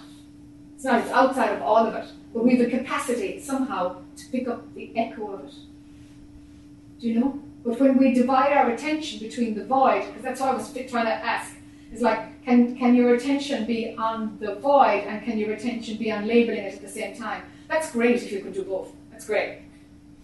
Just not, and, and then stay in the void after the labeling and stay in the void, that's great. So you're more anchored there rather than a lot of people would say, the moment that I saw it was gone, it's gone. You see, it's like the labeling has you. The labeling is you're still invested in the labeling. So it's really good to be able to label and stay there. Yes, Jeannie. Um, I was doing something last night that I just want to check with you on. Um, it's, what I did was I wanted to give my brain something to do so that I could stay in the experience I was having without labeling it. so I was just watching the clock ticking. Yes. And I felt like I could feel like I could stay in the experience I was in longer because otherwise my brain would just jump out and go, mm-hmm. oh, you're having a really wonderful experience, you know, and then it would like Yes. Kill it. kill it. All right. So you give your mind something. You give it health food. Yeah. You give it something. a distraction. A distraction. Yeah. Just Yeah. some little thing to chew on. Yeah. Yeah. Is that all right? Yeah. Yeah. That's fine. Chewing gum. I remember Yeah. we Chewing gum. chewing gum. Exactly. Yeah. Yes, and back to the pure consciousness. Um, I can understand that everything is available at this moment. Yes. From top to the bottom. Yes. Including pure consciousness. Yes. And when you point out, uh, when I, when I say I don't know it, I have no no idea, I'm not there yet, and you say I'm back to the story, I can see that happen. Yes. You know, it's precisely what happened. Yes. I go to the story and deny that I was able to uh, access the pure consciousness. Yes. But uh, in, in terms of how to access the pure consciousness, you asked me to look at my feelings. When I when I look at it, I can feel this. You know, there's no story whatsoever. It's impossible to have any story. Yes. And I just feel this profound confidence. Yes. Um, but um, first of all, it's the location, and then it's purpose. And what what does the consciousness do? You know, it's, it's I'm, I'm, I'm, I'm came up with more story. Um, but the first question was the, is the location. Is that some kind of just a technique to help me to point that, that Yes, location? for you, yes. That's, For you, yes, because because you know your your energy can be up here.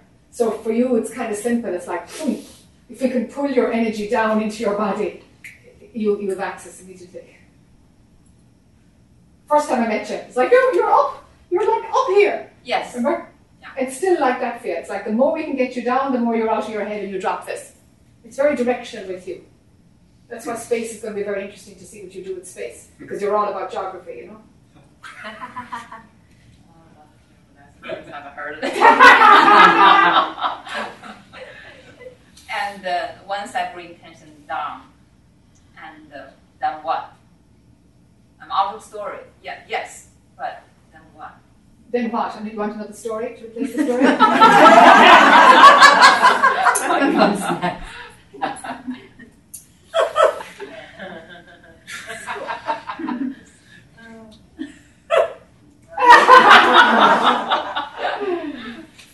okay, so going back, yes, Anne. So just as you speak, I feel vibration here for the Uh-huh. first time. Okay. So I feel I feel like you've been taking us there. Yes. Vibrationally. Yes. Yeah. I Right. feel it here. Yes. And that's I usually am up here. Yes. So there is a That's dropping right. in. Yes. Good, That's Good. good. It is good. good. Good. Very good. Yes. Okay. So that does pure consciousness perceive and act, or is that at another level? Pure consciousness is doing all of it. And this is circling back around to Rosie. Pure consciousness is doing everything. Everything. Okay, so um, I'm going to say what looks like it's contradictory, but it's actually true at different levels of perception. Pure consciousness is doing the most horrendous acts of crime.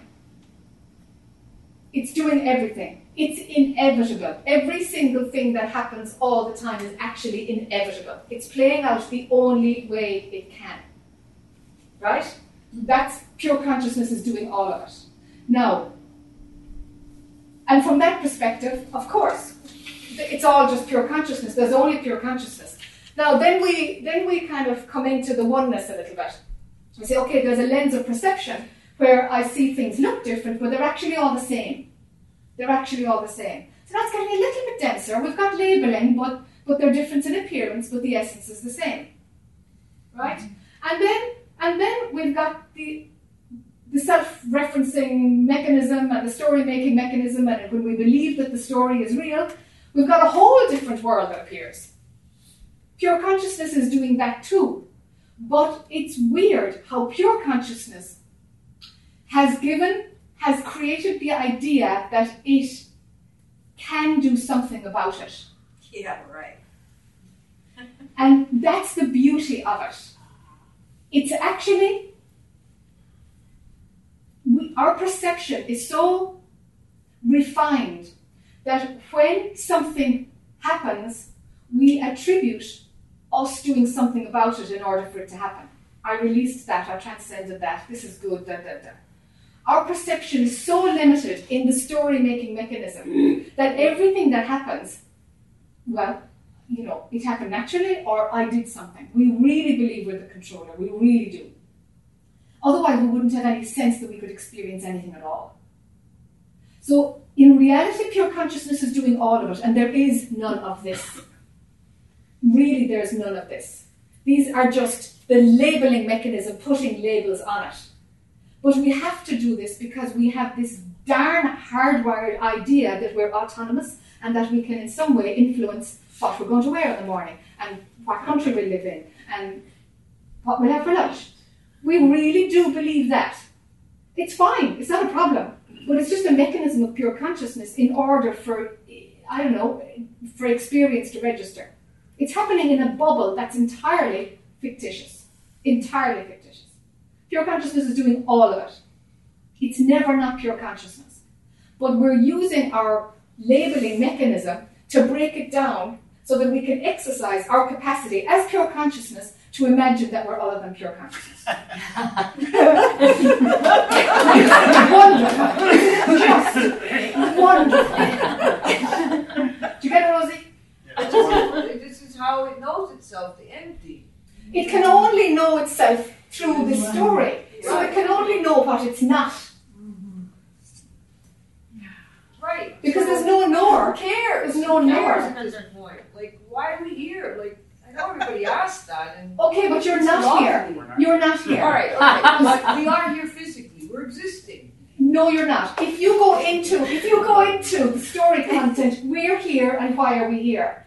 If you stay in pure consciousness and where it's all absolutely pure consciousness is doing all of it and there is no autonomous human beings, then the question can't arise.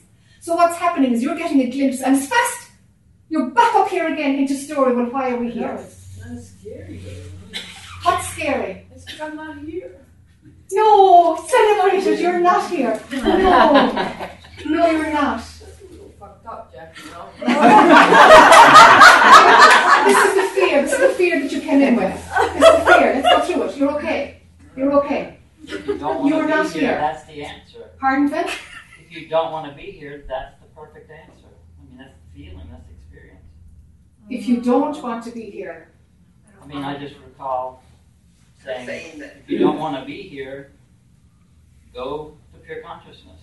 but you, you, you can't until you until you drop the desire. Yeah, yeah, yeah. Because you, you'll be an entity who's holding the desire to not be someplace. So you won't have transcended it. So to stay here, you've got to see through how the building blocks work. Right. And there's a grief because because you, it's like It's a death. There's- you there's played a game for so long. you played a game. It's like So believing in Santa Claus wasted your whole life.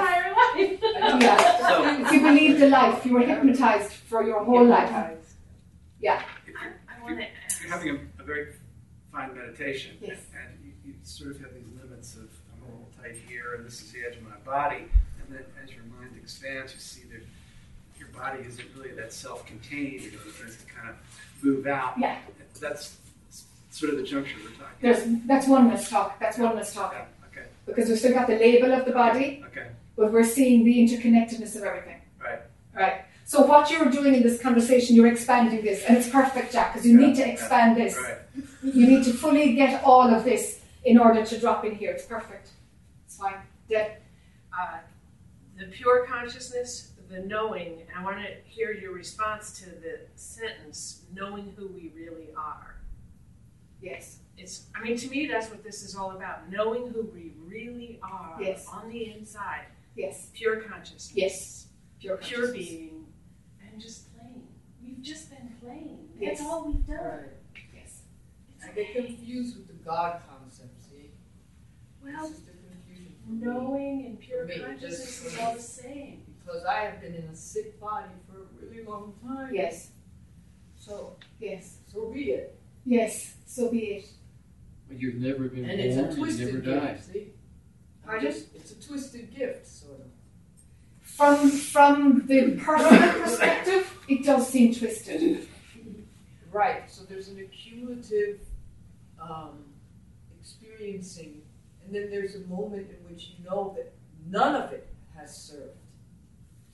There's an efforting that Yes. there is no control. Yes. Yes. The efforting is pointless. Ah. Right. But still we do it. And so there's just, for me, there's like this constant back and forth, back and forth, back and forth. Back and Tell me about Hi. God. Tell me about God, Rosie. What's the God glitch? I had an experience with my third eye blasted open. Yeah. And I was in a lot of physical pain. Okay. And I was seeing things that you don't want to see and blah, blah, blah. Yeah. And my Sufi teacher came and I, I had a, an inner reality experience. Yes. And I was, I had a pain in my head that they thought it was a brain tumor. Right. I was either hallucinating or there was stuff, I don't know. And something came in Yes. that I was doing Sufi practices, La ilaha illallah, and it served me. Yes. Something came into the everything. It took over. I call this the one that cannot be named. Maybe that's the pure consciousness. I don't know. I felt I was a part of it, Yes. but I did not create that. Yes. So the pain was removed. It was a miracle. really. Yes. And I was watching it. Yes. And it was taking out like jello. Yes. And I felt like this one that cannot be named. It was like what people would call born again. So it came in Yes. and there was a an exchange, so to speak. Yes. And I was made anew. And Yes. for a long time, my body was doing vibration. You know, Yeah. So. Yeah. So this is the God. And so, who am I? Am I? You're the I can't being. say that I'm God. You can. You are. You're the being who came to the part of itself that forgot who it really is. That exchange was with yourself. There's only you. Hmm. It's all you. There's only self. There's only self. And what's the trick of the mind? Who's creating the trick of the mind? So all of us Self. together. Self. Consciousness is doing all of it. It's doing all of it. All of it. There are no mistakes at all. So I can. This cannot be forced. It cannot. It, it'll happen. If you get out of the way, yes.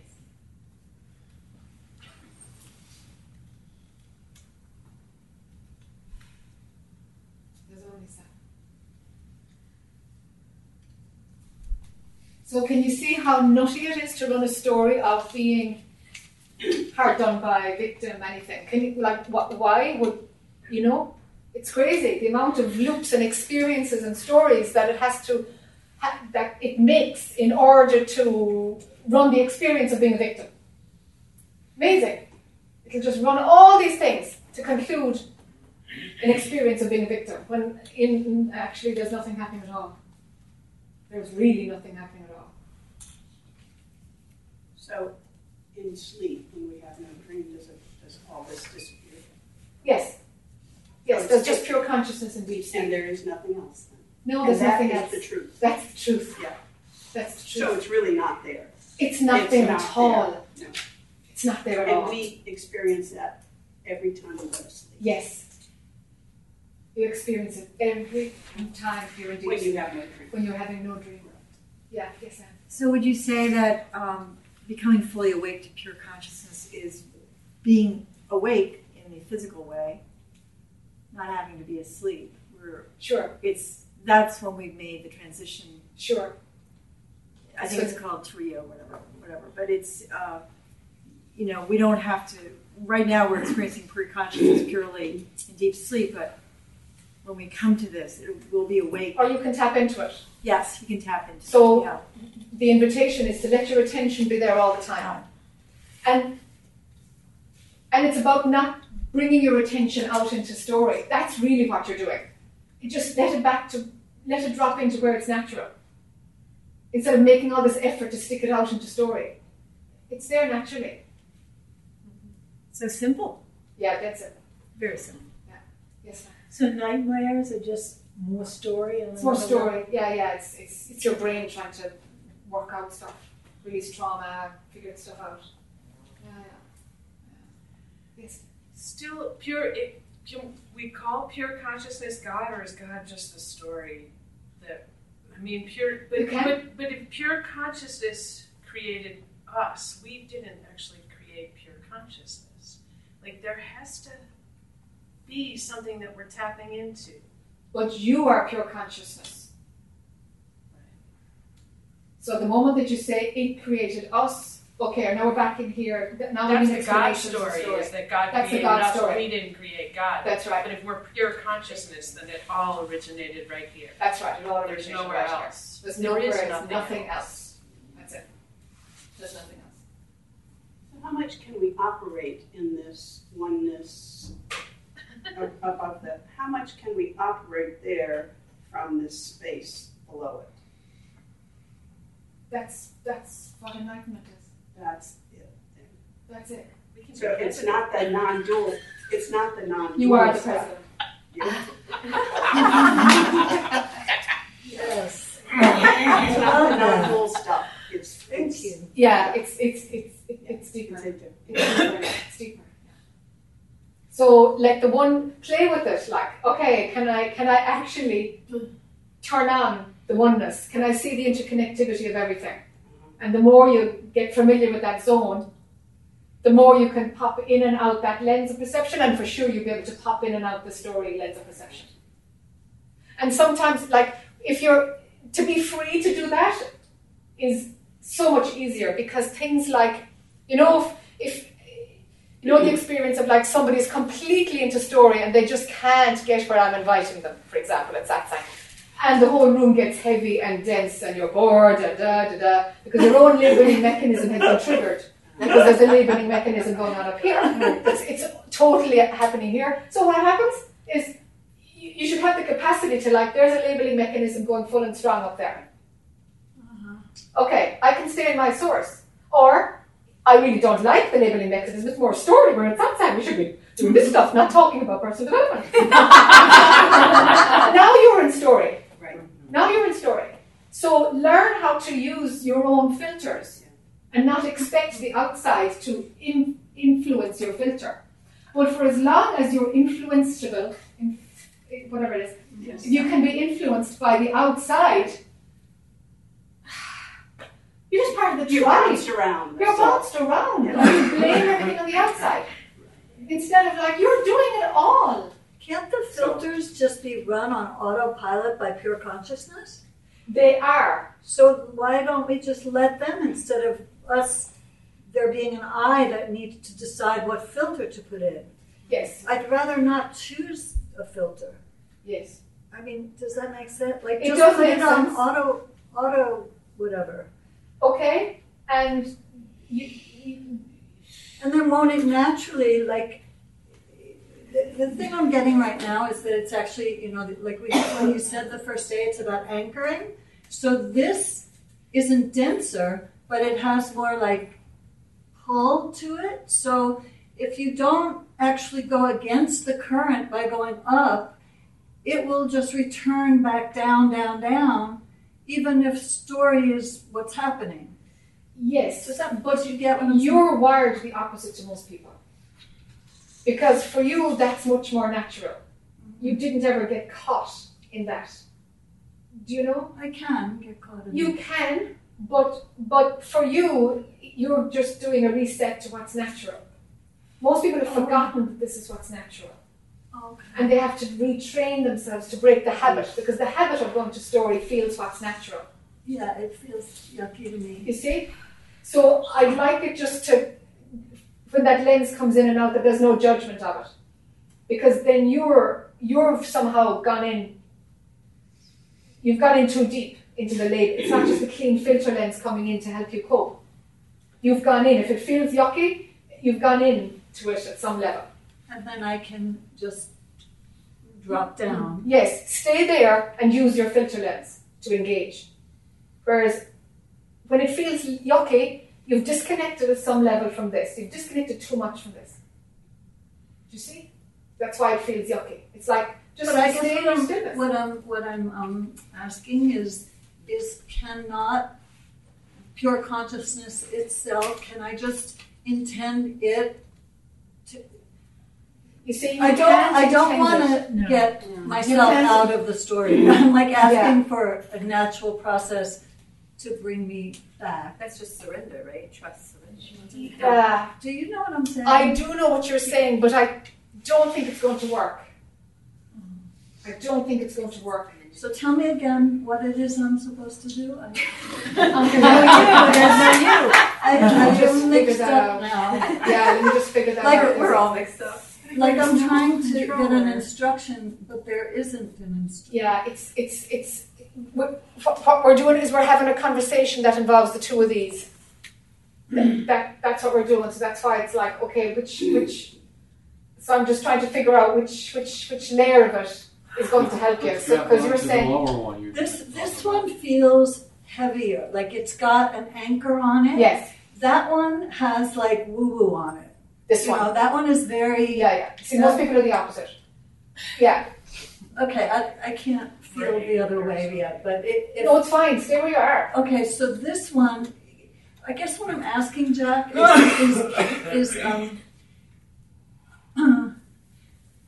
maybe this is it that that as I like embed deeper in this, Yes, like like I like Yeah. here, Yeah. it will be really hard to dis- dissociate up to that. It will, like I can understand that, but it won't pull the anchor up too high. Okay, okay. If you are, when you are anchored in this, the filter lens is like putting on a pair of glasses. You don't leave the anchor at all. It's just put on a pair of glasses. Whereas, if when it feels dense, you you've lost the perspective. It's a pair of glasses, and you're and you've glued to the glasses, right? That's when it feels dense. Do you see? Whereas truly anchored, the lenses come in and out. That's the refinement I think that's necessary. So if if if you can feel what that is, then you can let it go. Then you can let it go and it will happen automatically. Okay. There's an intermediate thing. Mm-hmm. Does that make sense? Yeah. Then as they're needed, of course, pure consciousness will do it as it's needed. But you need to be totally anchored so that when the story is required, that there's nothing else at play but story, but you're anchored. That's- but you can function as story. Yeah, I'm feeling a pull to that, what Yeah. you're describing. Like Yeah. that's what I'm Yeah. doing. Yeah. It's doing. Yeah. Yeah. Okay. I'm late to this, so I, I was wondering if you might explain to me what you mean by filter lens. Yes. Did you bring your filters to help you when you're stuck in the story? Is that what you're saying? Um, a filter is, is a piece of conditioning. It would be a belief, an opinion, a perspective that you might or might not be aware of, but this work is about becoming aware of it, um, that would distort what's in front of you. It gives you your interpretation. Rather than just seeing what is, you put your color on it because your perspective is tainted by your own conditioning. And that's a filter, so it taints it. You see? It's like a camera filter to make everything pink or grey. So it's actually obscuring pure perception. And we're inviting pure perception. See what is. You see? Yeah. So I want to talk a little bit about um, horrendous acts of crime. Inevitably, pure consciousness is doing this. Yes. So I'm trying to give you know a practical orientation in my life. Yes. And so you know, Alan is navigating the world, and, and I have a lot of there's a lot of energy coming into my house with um, political energy. Yeah. And uh, and with my clients. Yes. Uh, horrible depression and Yes. pain. So, Yes. um, what my question is is, oh, well, I'll give you an example. Like, if I'm driving in the car and I turn on the news, I can listen to the news until I feel a pit in my stomach and I turn the news. off. Okay. Yeah. So, um, and I and I understand that uh, that pure consciousness, without any kind of filter from this personality, will move in the direction that it needs to move in order to facilitate what needs to be done my environment. And I, I would say that that would be what is most loving. Yes. Okay. So, but if my mind comes in and says, oh, well, this would be most loving, that's the filter that my I is putting on it. And then pure consciousness has to move through that filter, Yes. which may or may, which would be tainted in any way. Yes. Even if I could be a, a do-gooder, which Yes. I'm, I'm really good at being. Yes. But I'm seeing how, like in certain situations where you're a witness of, of terrible pain and suffering, and I don't mean like death situations in terms of hospice. I'm thinking of like children and you know that whole thing. Um, in a way, there's a part of part of this could be a filter too that I almost want to put myself in that situation to see what will happen. Okay. But Yeah. is that just arrogance? I don't know. I mean, it's kind of like uh, I don't know whether that's just arrogance. If I want to just test myself, if it's a competition with this I, where where where am I really in terms of this? Because you know I can handle things in my life pretty well, Uh-huh. but I have a life that I'm handling pretty Yes. well. Yes. And things are. Uh, it gives me a lot of time to to do this and to go inside, and, and I know Yes. that that's I'm always pulled to test things. yeah. I'm always pulled. Yeah, me too. Yeah. And, and I rise to it, and it's fun, and I fall on my ass, but I get up again and I'm wiser. Okay. Mm. Go for it. Mm. Yes. sir. talking about ideas. I'm not sure I followed what she's saying, but um, be awakening and be it non-duality or, or pure consciousness, aren't we doing kind of a Disney happily ever after idea with this awakening idea that once there is this awakening that it will definitely move. I mean, although the awakening will see only this oneness in ourselves, but this idea that it will move towards necessarily goodness or the highest, it just doesn't. It doesn't. I'm wondering if that's your experience because it, it's not really mine from what I see and from others and glimpses. Um, it's an inevitable, inevitable movement. The story started and the story ends. The story of who you thought you were. Um, you know, we're stones rolling down a hill. There's there's no option but to go for it. Is the bottom of the head better than the top of the head? Right, rolling down the hill, but what this body does, you know, if it Uh-huh. sits or I mean, it's Uh-huh. not necessarily as far as the personality's interpretation. It's not necessarily for goodness. Like you, I mean, awakening is not. We're not all becoming Jesus Christ. No, it's more inevitable. crazy myth? It's like inevitable. Like story, if you attach, if you see it from the perspective of story, then you see it as a good thing. You see duality like a deity, you know, or non-duality like a deity. Right. You know, oh, to be enlightened. And uh, of course, that's rubbish. Of course, that's just the dualistic perspective. But one thing we, we said um, early on, before you joined the retreat, was that the goal of enlightenment, you have to drop it because it's bullshit. It's because your mind is just going to create story on on on the absence of story. It's like, you know, it's nuts. Without something, there's just no sense that you're freer because then you're thinking back of something that there was. Like it's nuts. So to drop the goal of enlightenment is necessary. The fruit of enlightenment, to drop it. But the direction that it gives you, the orientation that it gives you, keep that. It gives you a track. Right, right. But right. forget about the destination because Right. it's bullshit. Because yeah, you're not there exactly. to experience it. You- You're not there to experience it. It seems wonderful from the story making mechanism. Right. Even because I had this idea, even like, oh, it's the highest thing as far as service to humanity to awaken. and Yeah. maybe so, but maybe it's just you know maybe that's still bullshit. Maybe all these people will wake up who were great activists or something, and then they just go sit in the woods. That's right. Mm-hmm. That's right. That's right. Everything is true and not true. So, and you know, and, on and what- at another level, who cares? But we're talking Yes. about this Yes. theoretically. But everything is true and not true. So it's true that humanity will be will be helped by more people being awake, sitting in the woods, because energetically it puts more light everywhere. And it's also true that the the ground level activists won't be there if they wake up. It's also true. There's everything has a flip side. Every story can be flipped over. Chuck it all out. Chuck it all out and, and honor the pull. Honor the pull. And stay away from story. Recognize it. It's like shh, that's just that's just story. Stay in a deeper perspective. As deep as you can go. That story naturally just falls away, though.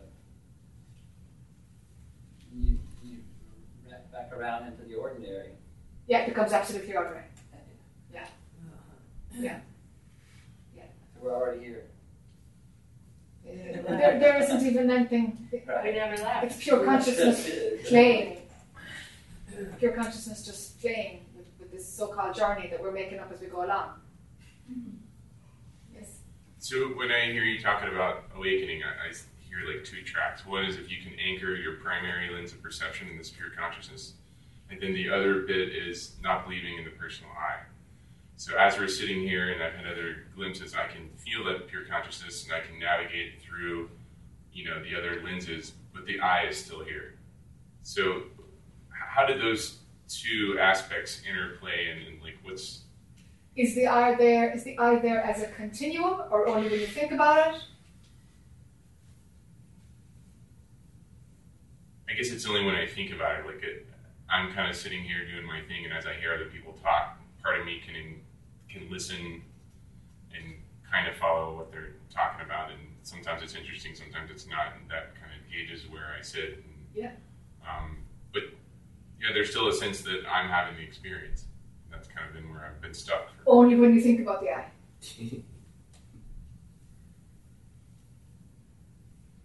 yeah. Okay. So the I is just a thought. Yeah.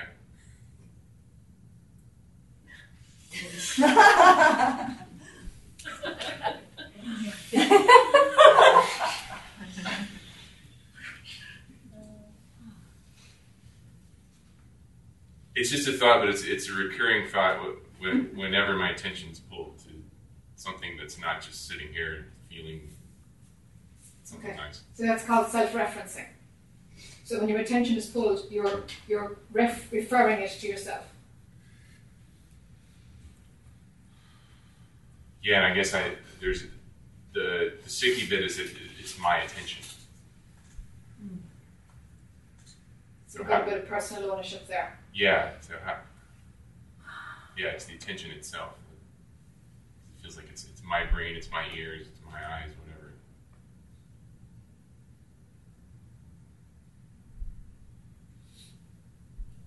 Yeah, that's, that's not, that's not going. Yes, so that personal, the personal ownership is a thought.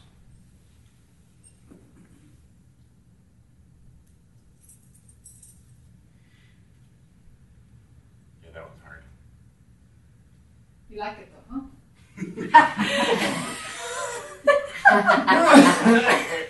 Maybe it's whole attachment to the body thing. It's like my senses are my own because that's how I perceive the world. Like it was easy for me to, oh, okay, yeah, the I is just a thought. and when I go to my The ownership part. of, your my body. senses, Yeah, your Yeah. body, your ownership. All right. it, it's specifically my senses is what it feels The like. senses can be there, but the ownership idea, that overlay can be removed. It's only an idea.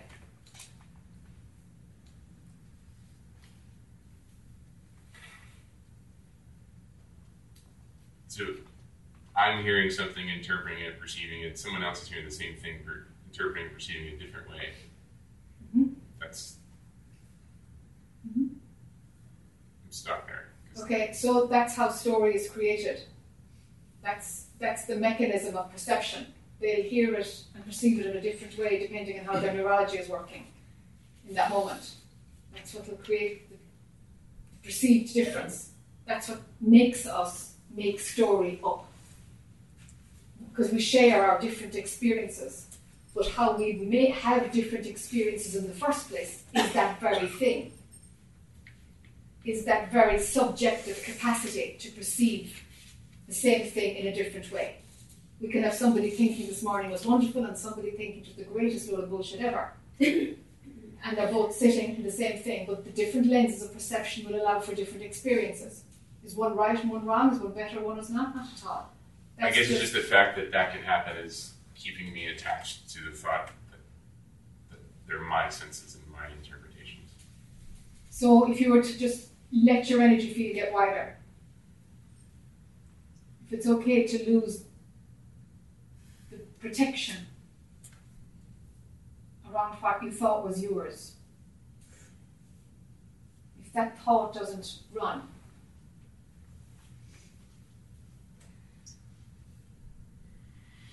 the invitation is to drop the ownership of your senses.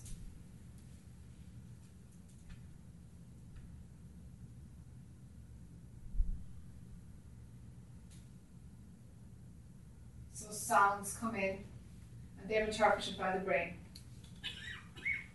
And an opinion might be created or might not. And it's that simple.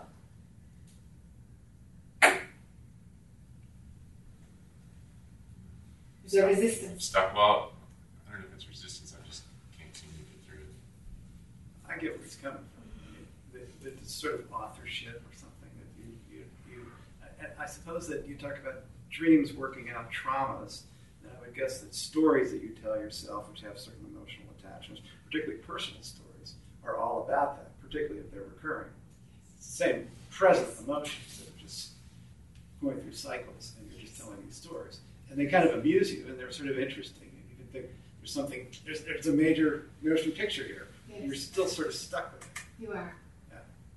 So you're running a story about me, And it's, myself. difficult, it's I. difficult in a culture that, that even rewards people for It does. telling stories. It rewards stories. It, re- rewards entertainment, Yeah, mm-hmm. exactly. which is completely, totally stories. So it's everywhere. Yeah. But what a perfect climate to, to, to have it to be tested. You know. Mm-hmm. Yes, sir. I'm thinking about working at hospice, and half the people in this room are older. We're going to die. I'm, Yes. I'm almost 70. Yes. I honestly feel comfortable about the story of that. Uh-huh. That to really get this no I, how many people are going to, if I was diagnosed with Alzheimer's or cancer or I'm going to have a heart attack, Uh-huh. How many people are really going to drop that whole bullshit that you were born and you're going to die and But you, really you can only do it yourself. You can only do it for yourself. That's, all you can the- do. I think that's the true test. Get out of the story of it's fun and it's a just a game we can all say that I never was. And Yeah. that, it, when you face death, Yes. It's going to be interesting. Oh, yeah. And we how- see other things How there then. much you really have this truth. Oh yeah, that's the test. That's the what test. I would like to get and hope that other people get. Uh-huh. But not yet. Everybody, everybody wants to go to heaven, but nobody wants to die. That's a Albert King blues song. I don't even know if heaven's that interesting. But isn't that what Ramana did at the age of fourteen or fifteen? He experienced that. He did. Yeah. Mm-hmm. Well, at 14 or 15 or whatever age was, teenager for sure, um, the attachment to life wouldn't be as strong as add another 50 years to that. There's a lot more habit and stickiness. Yeah, the children are incapable. They're loose. Children are loose. It's still loose. Yeah. Yes. Helen? Yeah, and actually, I'm, I'm, I'm having the same problem of identify with, uh, take ownership of the, the six senses. Yes. Um, you know, it, is very difficult to, to, to drop them because it's, they are imaginary. Yes. Um, and uh, quite often you don't, I don't see it. So, of course, I find some loophole. Um, let's say um, when I when, when, when I'm seeing and I feel like it's me, I see it because there is a direction. There's from here. Yes. Pointed Yes. to see out. But one one of the loophole I find is look at my hands, and immediately I saw, oh, it is not me. You know, the, the seeing is pure seeing, and its head Yes. is not me. Yes. So that's one of the loophole I find. So quite com- uh, quite Yeah. often I would use it Yes. to remind myself the seeing is just pure seeing, Yes. not a seer. Yes. Seeing. That's right. Um, and uh, and also the sound. Um, you know, when, when I hear hear the sound, uh, when I really very um, uh, how to say tentatively, Yes. where- and hear, especially when I'm walking, and I hear the sound of the shoes Yes. tou- touching the floor Uh-huh. and making the sound, and the, everything just drops Yes. because I hear the background of the sound. Yes. Yes. So I'm like, oh, that, Yes. the, the, the, the background of hearing Yes. is it. It's Yes. not not that I was seeing. Yes. And when I when I feel like you know I have the tension goes to my body, certain area, or it goes to my head. But if I touch my head, it's completely different than the image I'm thinking of the head. It's it's completely foreign. It's it's not Yes. what I thought the head was. Yes. But I but I'm I'm uh, you by thinking when I really getting quiet and I saw the thinking comes from nowhere Yes. and disappear forever. Yes. And then there is empty space. And Yes. uh, who am I? Am I the thought or am I the constantly there, the space? Yes. So those are the tricks that I'm, I'm playing. Yes. But still, I have to see more and more to, you know, really get me out of this imaginary ownership of Yes. what are all those senses. So I'm still attached to, you know, the feel this the sense of me. That's what I'm saying. I'm saying. So you can see that the perception, you know, the idea of touching your head is very different to the sensation of touching your head, right? Mm-hmm. Yeah, and, and the feeling of the head of my thinking, oh, that's my head, but it's not. You know, Yes. it's not. Yes, yes. So, so even in that example, there's two different perceptions running, hmm. and neither of them are real. Neither of them are real. So your capacity to ex- to perceive anything can change all the time. Be be loose about it. Do you know? There's so many different ways to perceive things, and it, it it really means nothing. It's just to help you to function. The truth is, all of this is imagined. Your body is imagined. It's, it's not here. There is no here. This isn't real. This is not happening. It really isn't. Nothing is happening.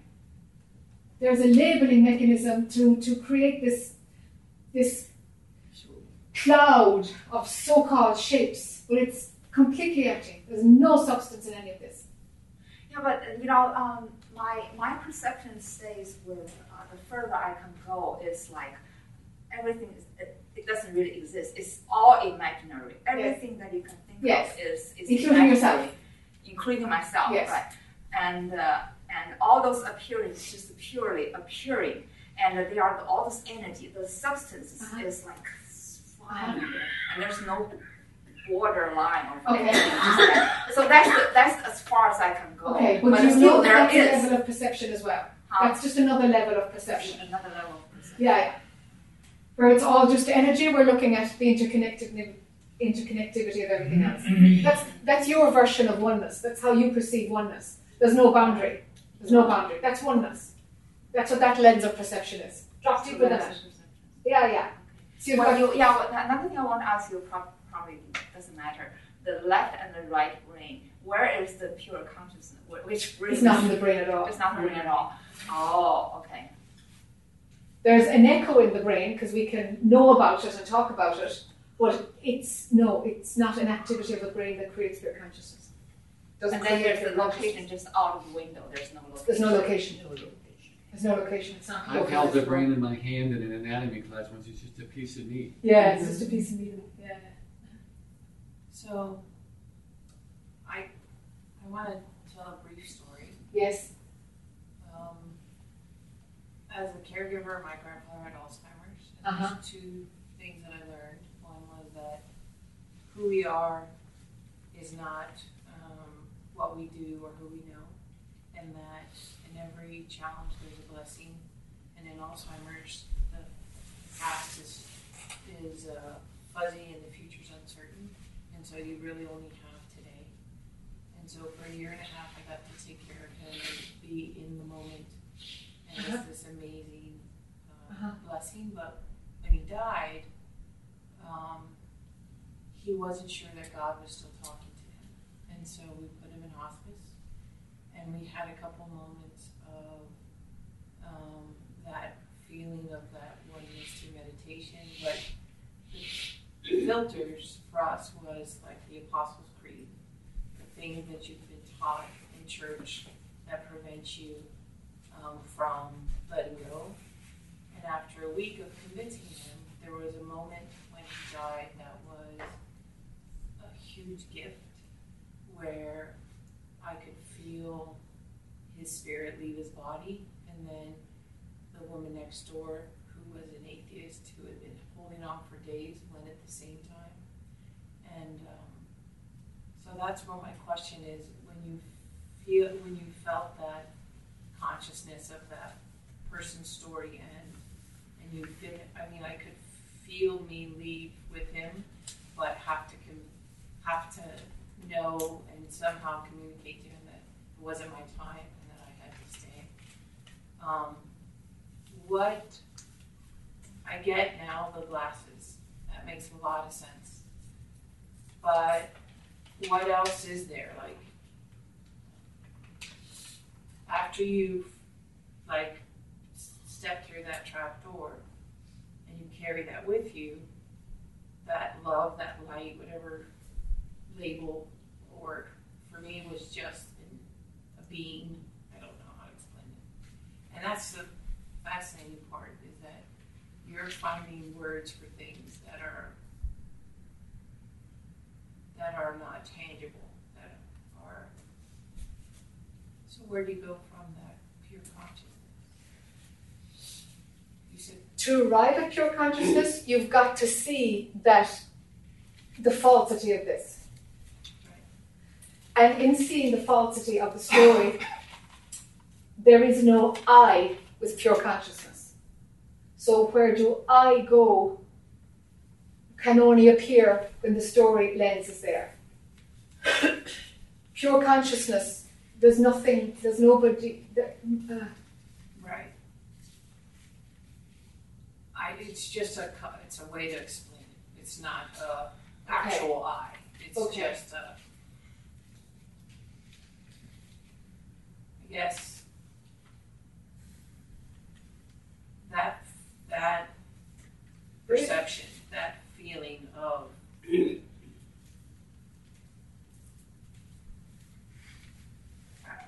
The question doesn't arise in pure consciousness. You've got to leave pure consciousness for a question of what do I do with this? For that to arise, you've left pure consciousness. Go back to pure consciousness, and whatever happens is what happens.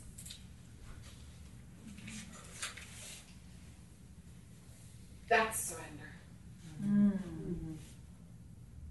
It's like you've got to get the one who is looking for direction out of the way. And whatever moves your hands and feet, it's just your job to make sure that your personal agenda isn't there. That there's just pure perception happening. So only what is appearing in front of you is appearing in front of you, without labeling, without judgment, without story. Easier said than done.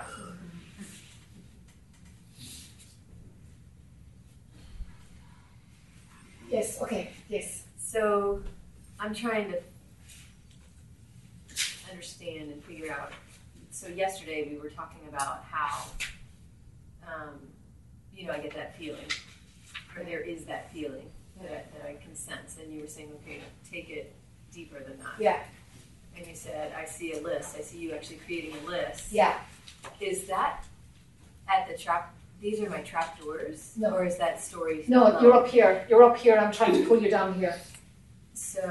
So, so you- you're finding, um, oh, there's something not right, and it's really a mechanism for you to like something is calling you back into yourself, right? So I don't want it to be so late in the day for you to go back in that it requires a, you know, a glitch in your stomach. I want you to spot it earlier, so that you don't go out in the first place, mm-hmm. right? But it's the way it's probably going to work for you is because because there's so much story going on right now. It's just the way life is. There's so much story going on.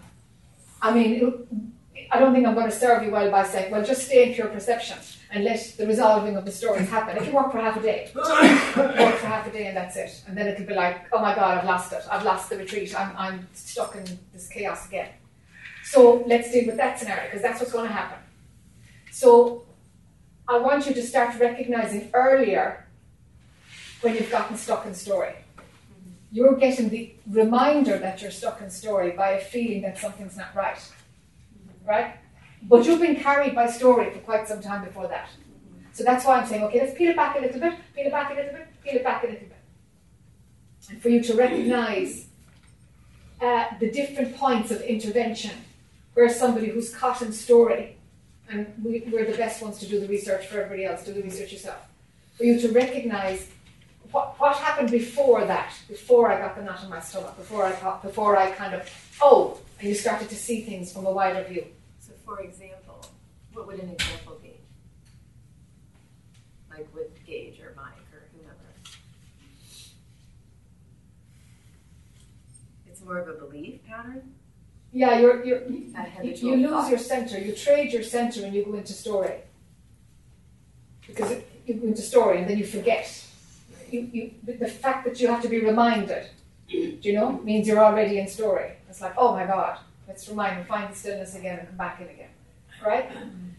And if we're exhausted, when we go back into the center, it's like, whoa, you were out for quite a long time. Because it's more natural to operate from your divine knowing, from your center. It's actually more natural. Yeah, I've been out for a long time. Yeah. Yeah. I mean, Yeah. So the more aware you become, the sooner you start to recognize the uncomfort. You only recognize the uncomfort now when there's uh, certain situations make you feel the level of discomfort. I want to get to is like where you feel it's uncomfortable the moment, like Eileen says, like ugh, it's just yucky when, st- when there's story around. I want you to feel it from there, mm-hmm. from there. Do you see mm-hmm. Mm-hmm. how it's going to look? That's for you to find. That's for you to find. What are the indicators that you can start listening to? they're everywhere. All right. I mean, And do they make you go in? sometimes they do. Sometimes I can, you know, see through what Mike is saying or my mom is saying Yes. or whatever, whatever's happening. Yes. You know, I just see right through. Good. Without Good. judgment. Yes. Sometimes. Yes. They're Not always, but sometimes. That's that's Yeah. pure perception. It's just like, oh, you know, it's just you go through it. Yeah, yeah. Yeah. There's nothing sticky in front of you. Right. Yeah, yeah. There all the time. Yeah, okay.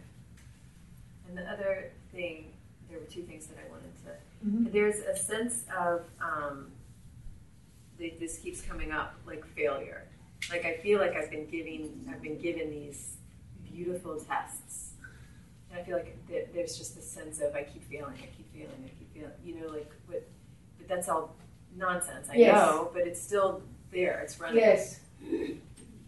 So So that's the story you're believing. Yeah. You could run another story.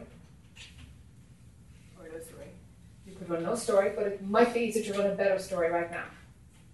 For that one, I'd run a better story. like wonderful to be given the opportunity to grow. Yeah, or like, oh, this is a game, and I imagine I'm losing. Huh, let's see. Uh, yeah. Just get it lighter. Just get it lighter. Because I that one, as you say it, I know if you like go, oh, that's only my mind, it's going to pop pop. Are you sure? Are you sure? I'm still here. I'm still here. It's going to do that to you. Some of them do that. They, they just, that kind of energy of persistent thoughts. There's so many versions. There's so many different tools we need to, to be able to smell them out and resolve them in some way. Because some of the darn ones just won't go away, you know? Mm-hmm. Yeah. And that's fine, but but when they're believed, man, they're very sticky. Yeah. They're very sticky. So the sticky ones need a bit of resolution. They need something, you know, to, to, to help burn it out, really. Right. It's just a neurological pathway. You just need to short circuit it. Okay. You know? But to get light would help a lot. Because a lot there's a there's a huge density around around you. It's very heavy right now. It's very heavy. Yes. Sorry. Yeah, no, it's. You're the one in it. It's like super You're- yucky. No, I'm super kidding. I'm kidding, You're the one in it, so it's fine for everybody else. Yeah, It's- yeah. It's tough on you for you to acknowledge that it's tough on you yourself, you know? It's like, all right, okay, they don't just density around, you know? Mm-hmm. And here's the test. Here's the test. Can you just be winning instead of failing? I could, yeah, like I And see it as a game. Yeah. Yeah. Like, Levity has to come in. Levity is the thing for density. Because this really, you know, we can say, and it doesn't matter, and it's not real, and it never happened. And you can see those things for sure as spiritual realizations. But if you grab them up here, it's bullshit. It's like, this never happened, not at all. You're sitting here. You're telling me I don't exist? It's like, yeah, I'm actually telling you you don't exist. But if you're listening to your left brain, I'm talking garbage. Garbage. Mm-hmm. It's no good to anybody. Do you know? So you, you- you've got to get skilled at this so that you, you can see, okay, from that perspective, that's actually true. And it will totally give you a skill base where you can recognize even the most horrendous atrocities and how they actually, my God, they do have a place in the world too. This does have a place in the world. You know? You get to see it not from learning how to accept everybody, but you get to understand the place of everything. There's only perfection, really, you know, in how it rolls out. It's so darn perfect. So how does one? It just is so bizarre to me this whole process to go from pure elation, bliss, that whole Yeah. stuff, Yeah. To being here. Yeah, within spirit does 12 that. months. Yeah, Like, spirit does that. It always gives a delicious carrot at the beginning, like over ninety percent of the time. Gives you a great carrot to get get you going, and then you want more, and then you've said yes, and then it says, "Okay, now the work begins." Yeah, we'll see if you really want it. See if you really want it. Yeah. Thank you, Deb. That's exactly. We'll see if you really want it. Very painful. What Yeah, yeah, yeah. Very painful. I Oh, would yeah. rather stay attached to our story. It's much Yeah. easier. Like Yeah.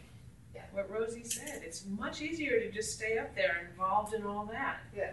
Than it is to keep going deeper and deeper and deeper. Yeah. To get to the truth of everything means, oh my gosh, what have I done? Yes. You know, it's crazy, but it's also free. That's where the freedom comes. And finally, you're That's liberated from comes. all of it. Yeah. Yeah. I think it's worth it. but there's that sentence, you know, I think, therefore I am. This is the opposite. Yeah, yeah. I think, therefore, I am certainly not. I think, therefore, I think. I am, therefore I think, yeah. Descartes didn't help us by saying that. Perception it is. Yeah, yeah. Doing something to- uh-huh. So yesterday you made a comment after I was on the floor about yes, you knew this was coming. Uh, about I'd fall on my face and be rough. And is it because when you're so involved in story, Yes. That's what happens. It has to go belly up. Yes. It has to. So the idea is to move away from story. Yes. and then you ameliorate that. But then that's another story. Yes, that's another story. That's another story. And to avoid anything, it's going to It's come a good back. one. You still have Yeah. to have the experience. Yes, yes. You know, Okay, you can't so- really short circuit it. All you can do is have courage and keep Yes, walking. yes. Got it. Mm, thank you. And be aware of what you're at. You know? So is it somewhat like from pure consciousness, we're having a dream, and if we're aware of the dream, that it's sort of a lucid dream? If you're aware of the dream, you're aware of the dream. You're aware of the dream. But, but you are part the dreamer. I'm the dreamer, Yeah. right? And so what it feels like is like all these things happen, and the emotions are what people experience. You know, you experience emotion. If you're in your story, you experience the emotion. And so it's like the emotions occur, but they're just emotions occurring. Yes. Yeah. They're light. They're just Yeah. feelings, really. They're just feelings. Yeah. Everything passes through, but, but you, you know you're dreaming. You know you, you're you dreaming. know. And when you wake up from a dream, do you hold yourself No. responsible for what you did Or even all the feelings? in your feelings. dream? No, mm. we're not. No, the feelings just occurred. Just pass through. Yeah. And drop the labeling, and then it doesn't even happen. Because it's the labeling is what makes it manifest. The labeling makes it story. So that makes the experience deeper, richer, thicker, Mm-hmm. nicer for the personal I who's experiencing something. But it's complete and total illusion. Complete and total illusion. There's nothing happening. We really are not here. Really, we're not. The consciousness is just created this bubble to look at its own navel, you know? You know, and it's not true. It's really not true. This is not true. Just as if I had a dream and I woke up and it was gone. That's right. Exactly That's the right. same. That's right. This is a It's dream. the dream. This is a dream. A dream within a dream happens when you go to bed at night. Yeah, same thing. Yeah. And those, when that occurs, all these emotions might show up in the dream. It's just they don't have the potency because they just occurred. There was no I to really That's right. experience It doesn't them. hit on an It I. was just a show. Yeah. Yeah. Yeah. Yeah. Yeah. It's lunchtime. Last question? Yeah.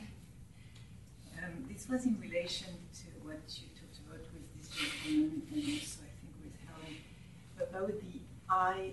There seems to be here a difference between the I story, which is at times very easy to see through, and the I feeling, the I sense in the body. Uh-huh. And that one seems And stickier for you. Stickier, exactly. Yes. Find out if you are your body. If if who you are is contained within that physical form. So what is the body? Is it you or is it not you?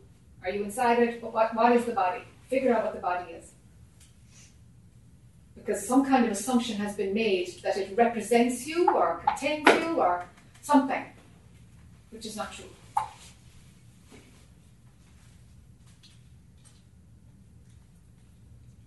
Everybody else all right? Yes. Okay, enjoy lunch and I'll see you guys. Sorry, Diana, is there a housekeeping thing? Second. Yeah, just to have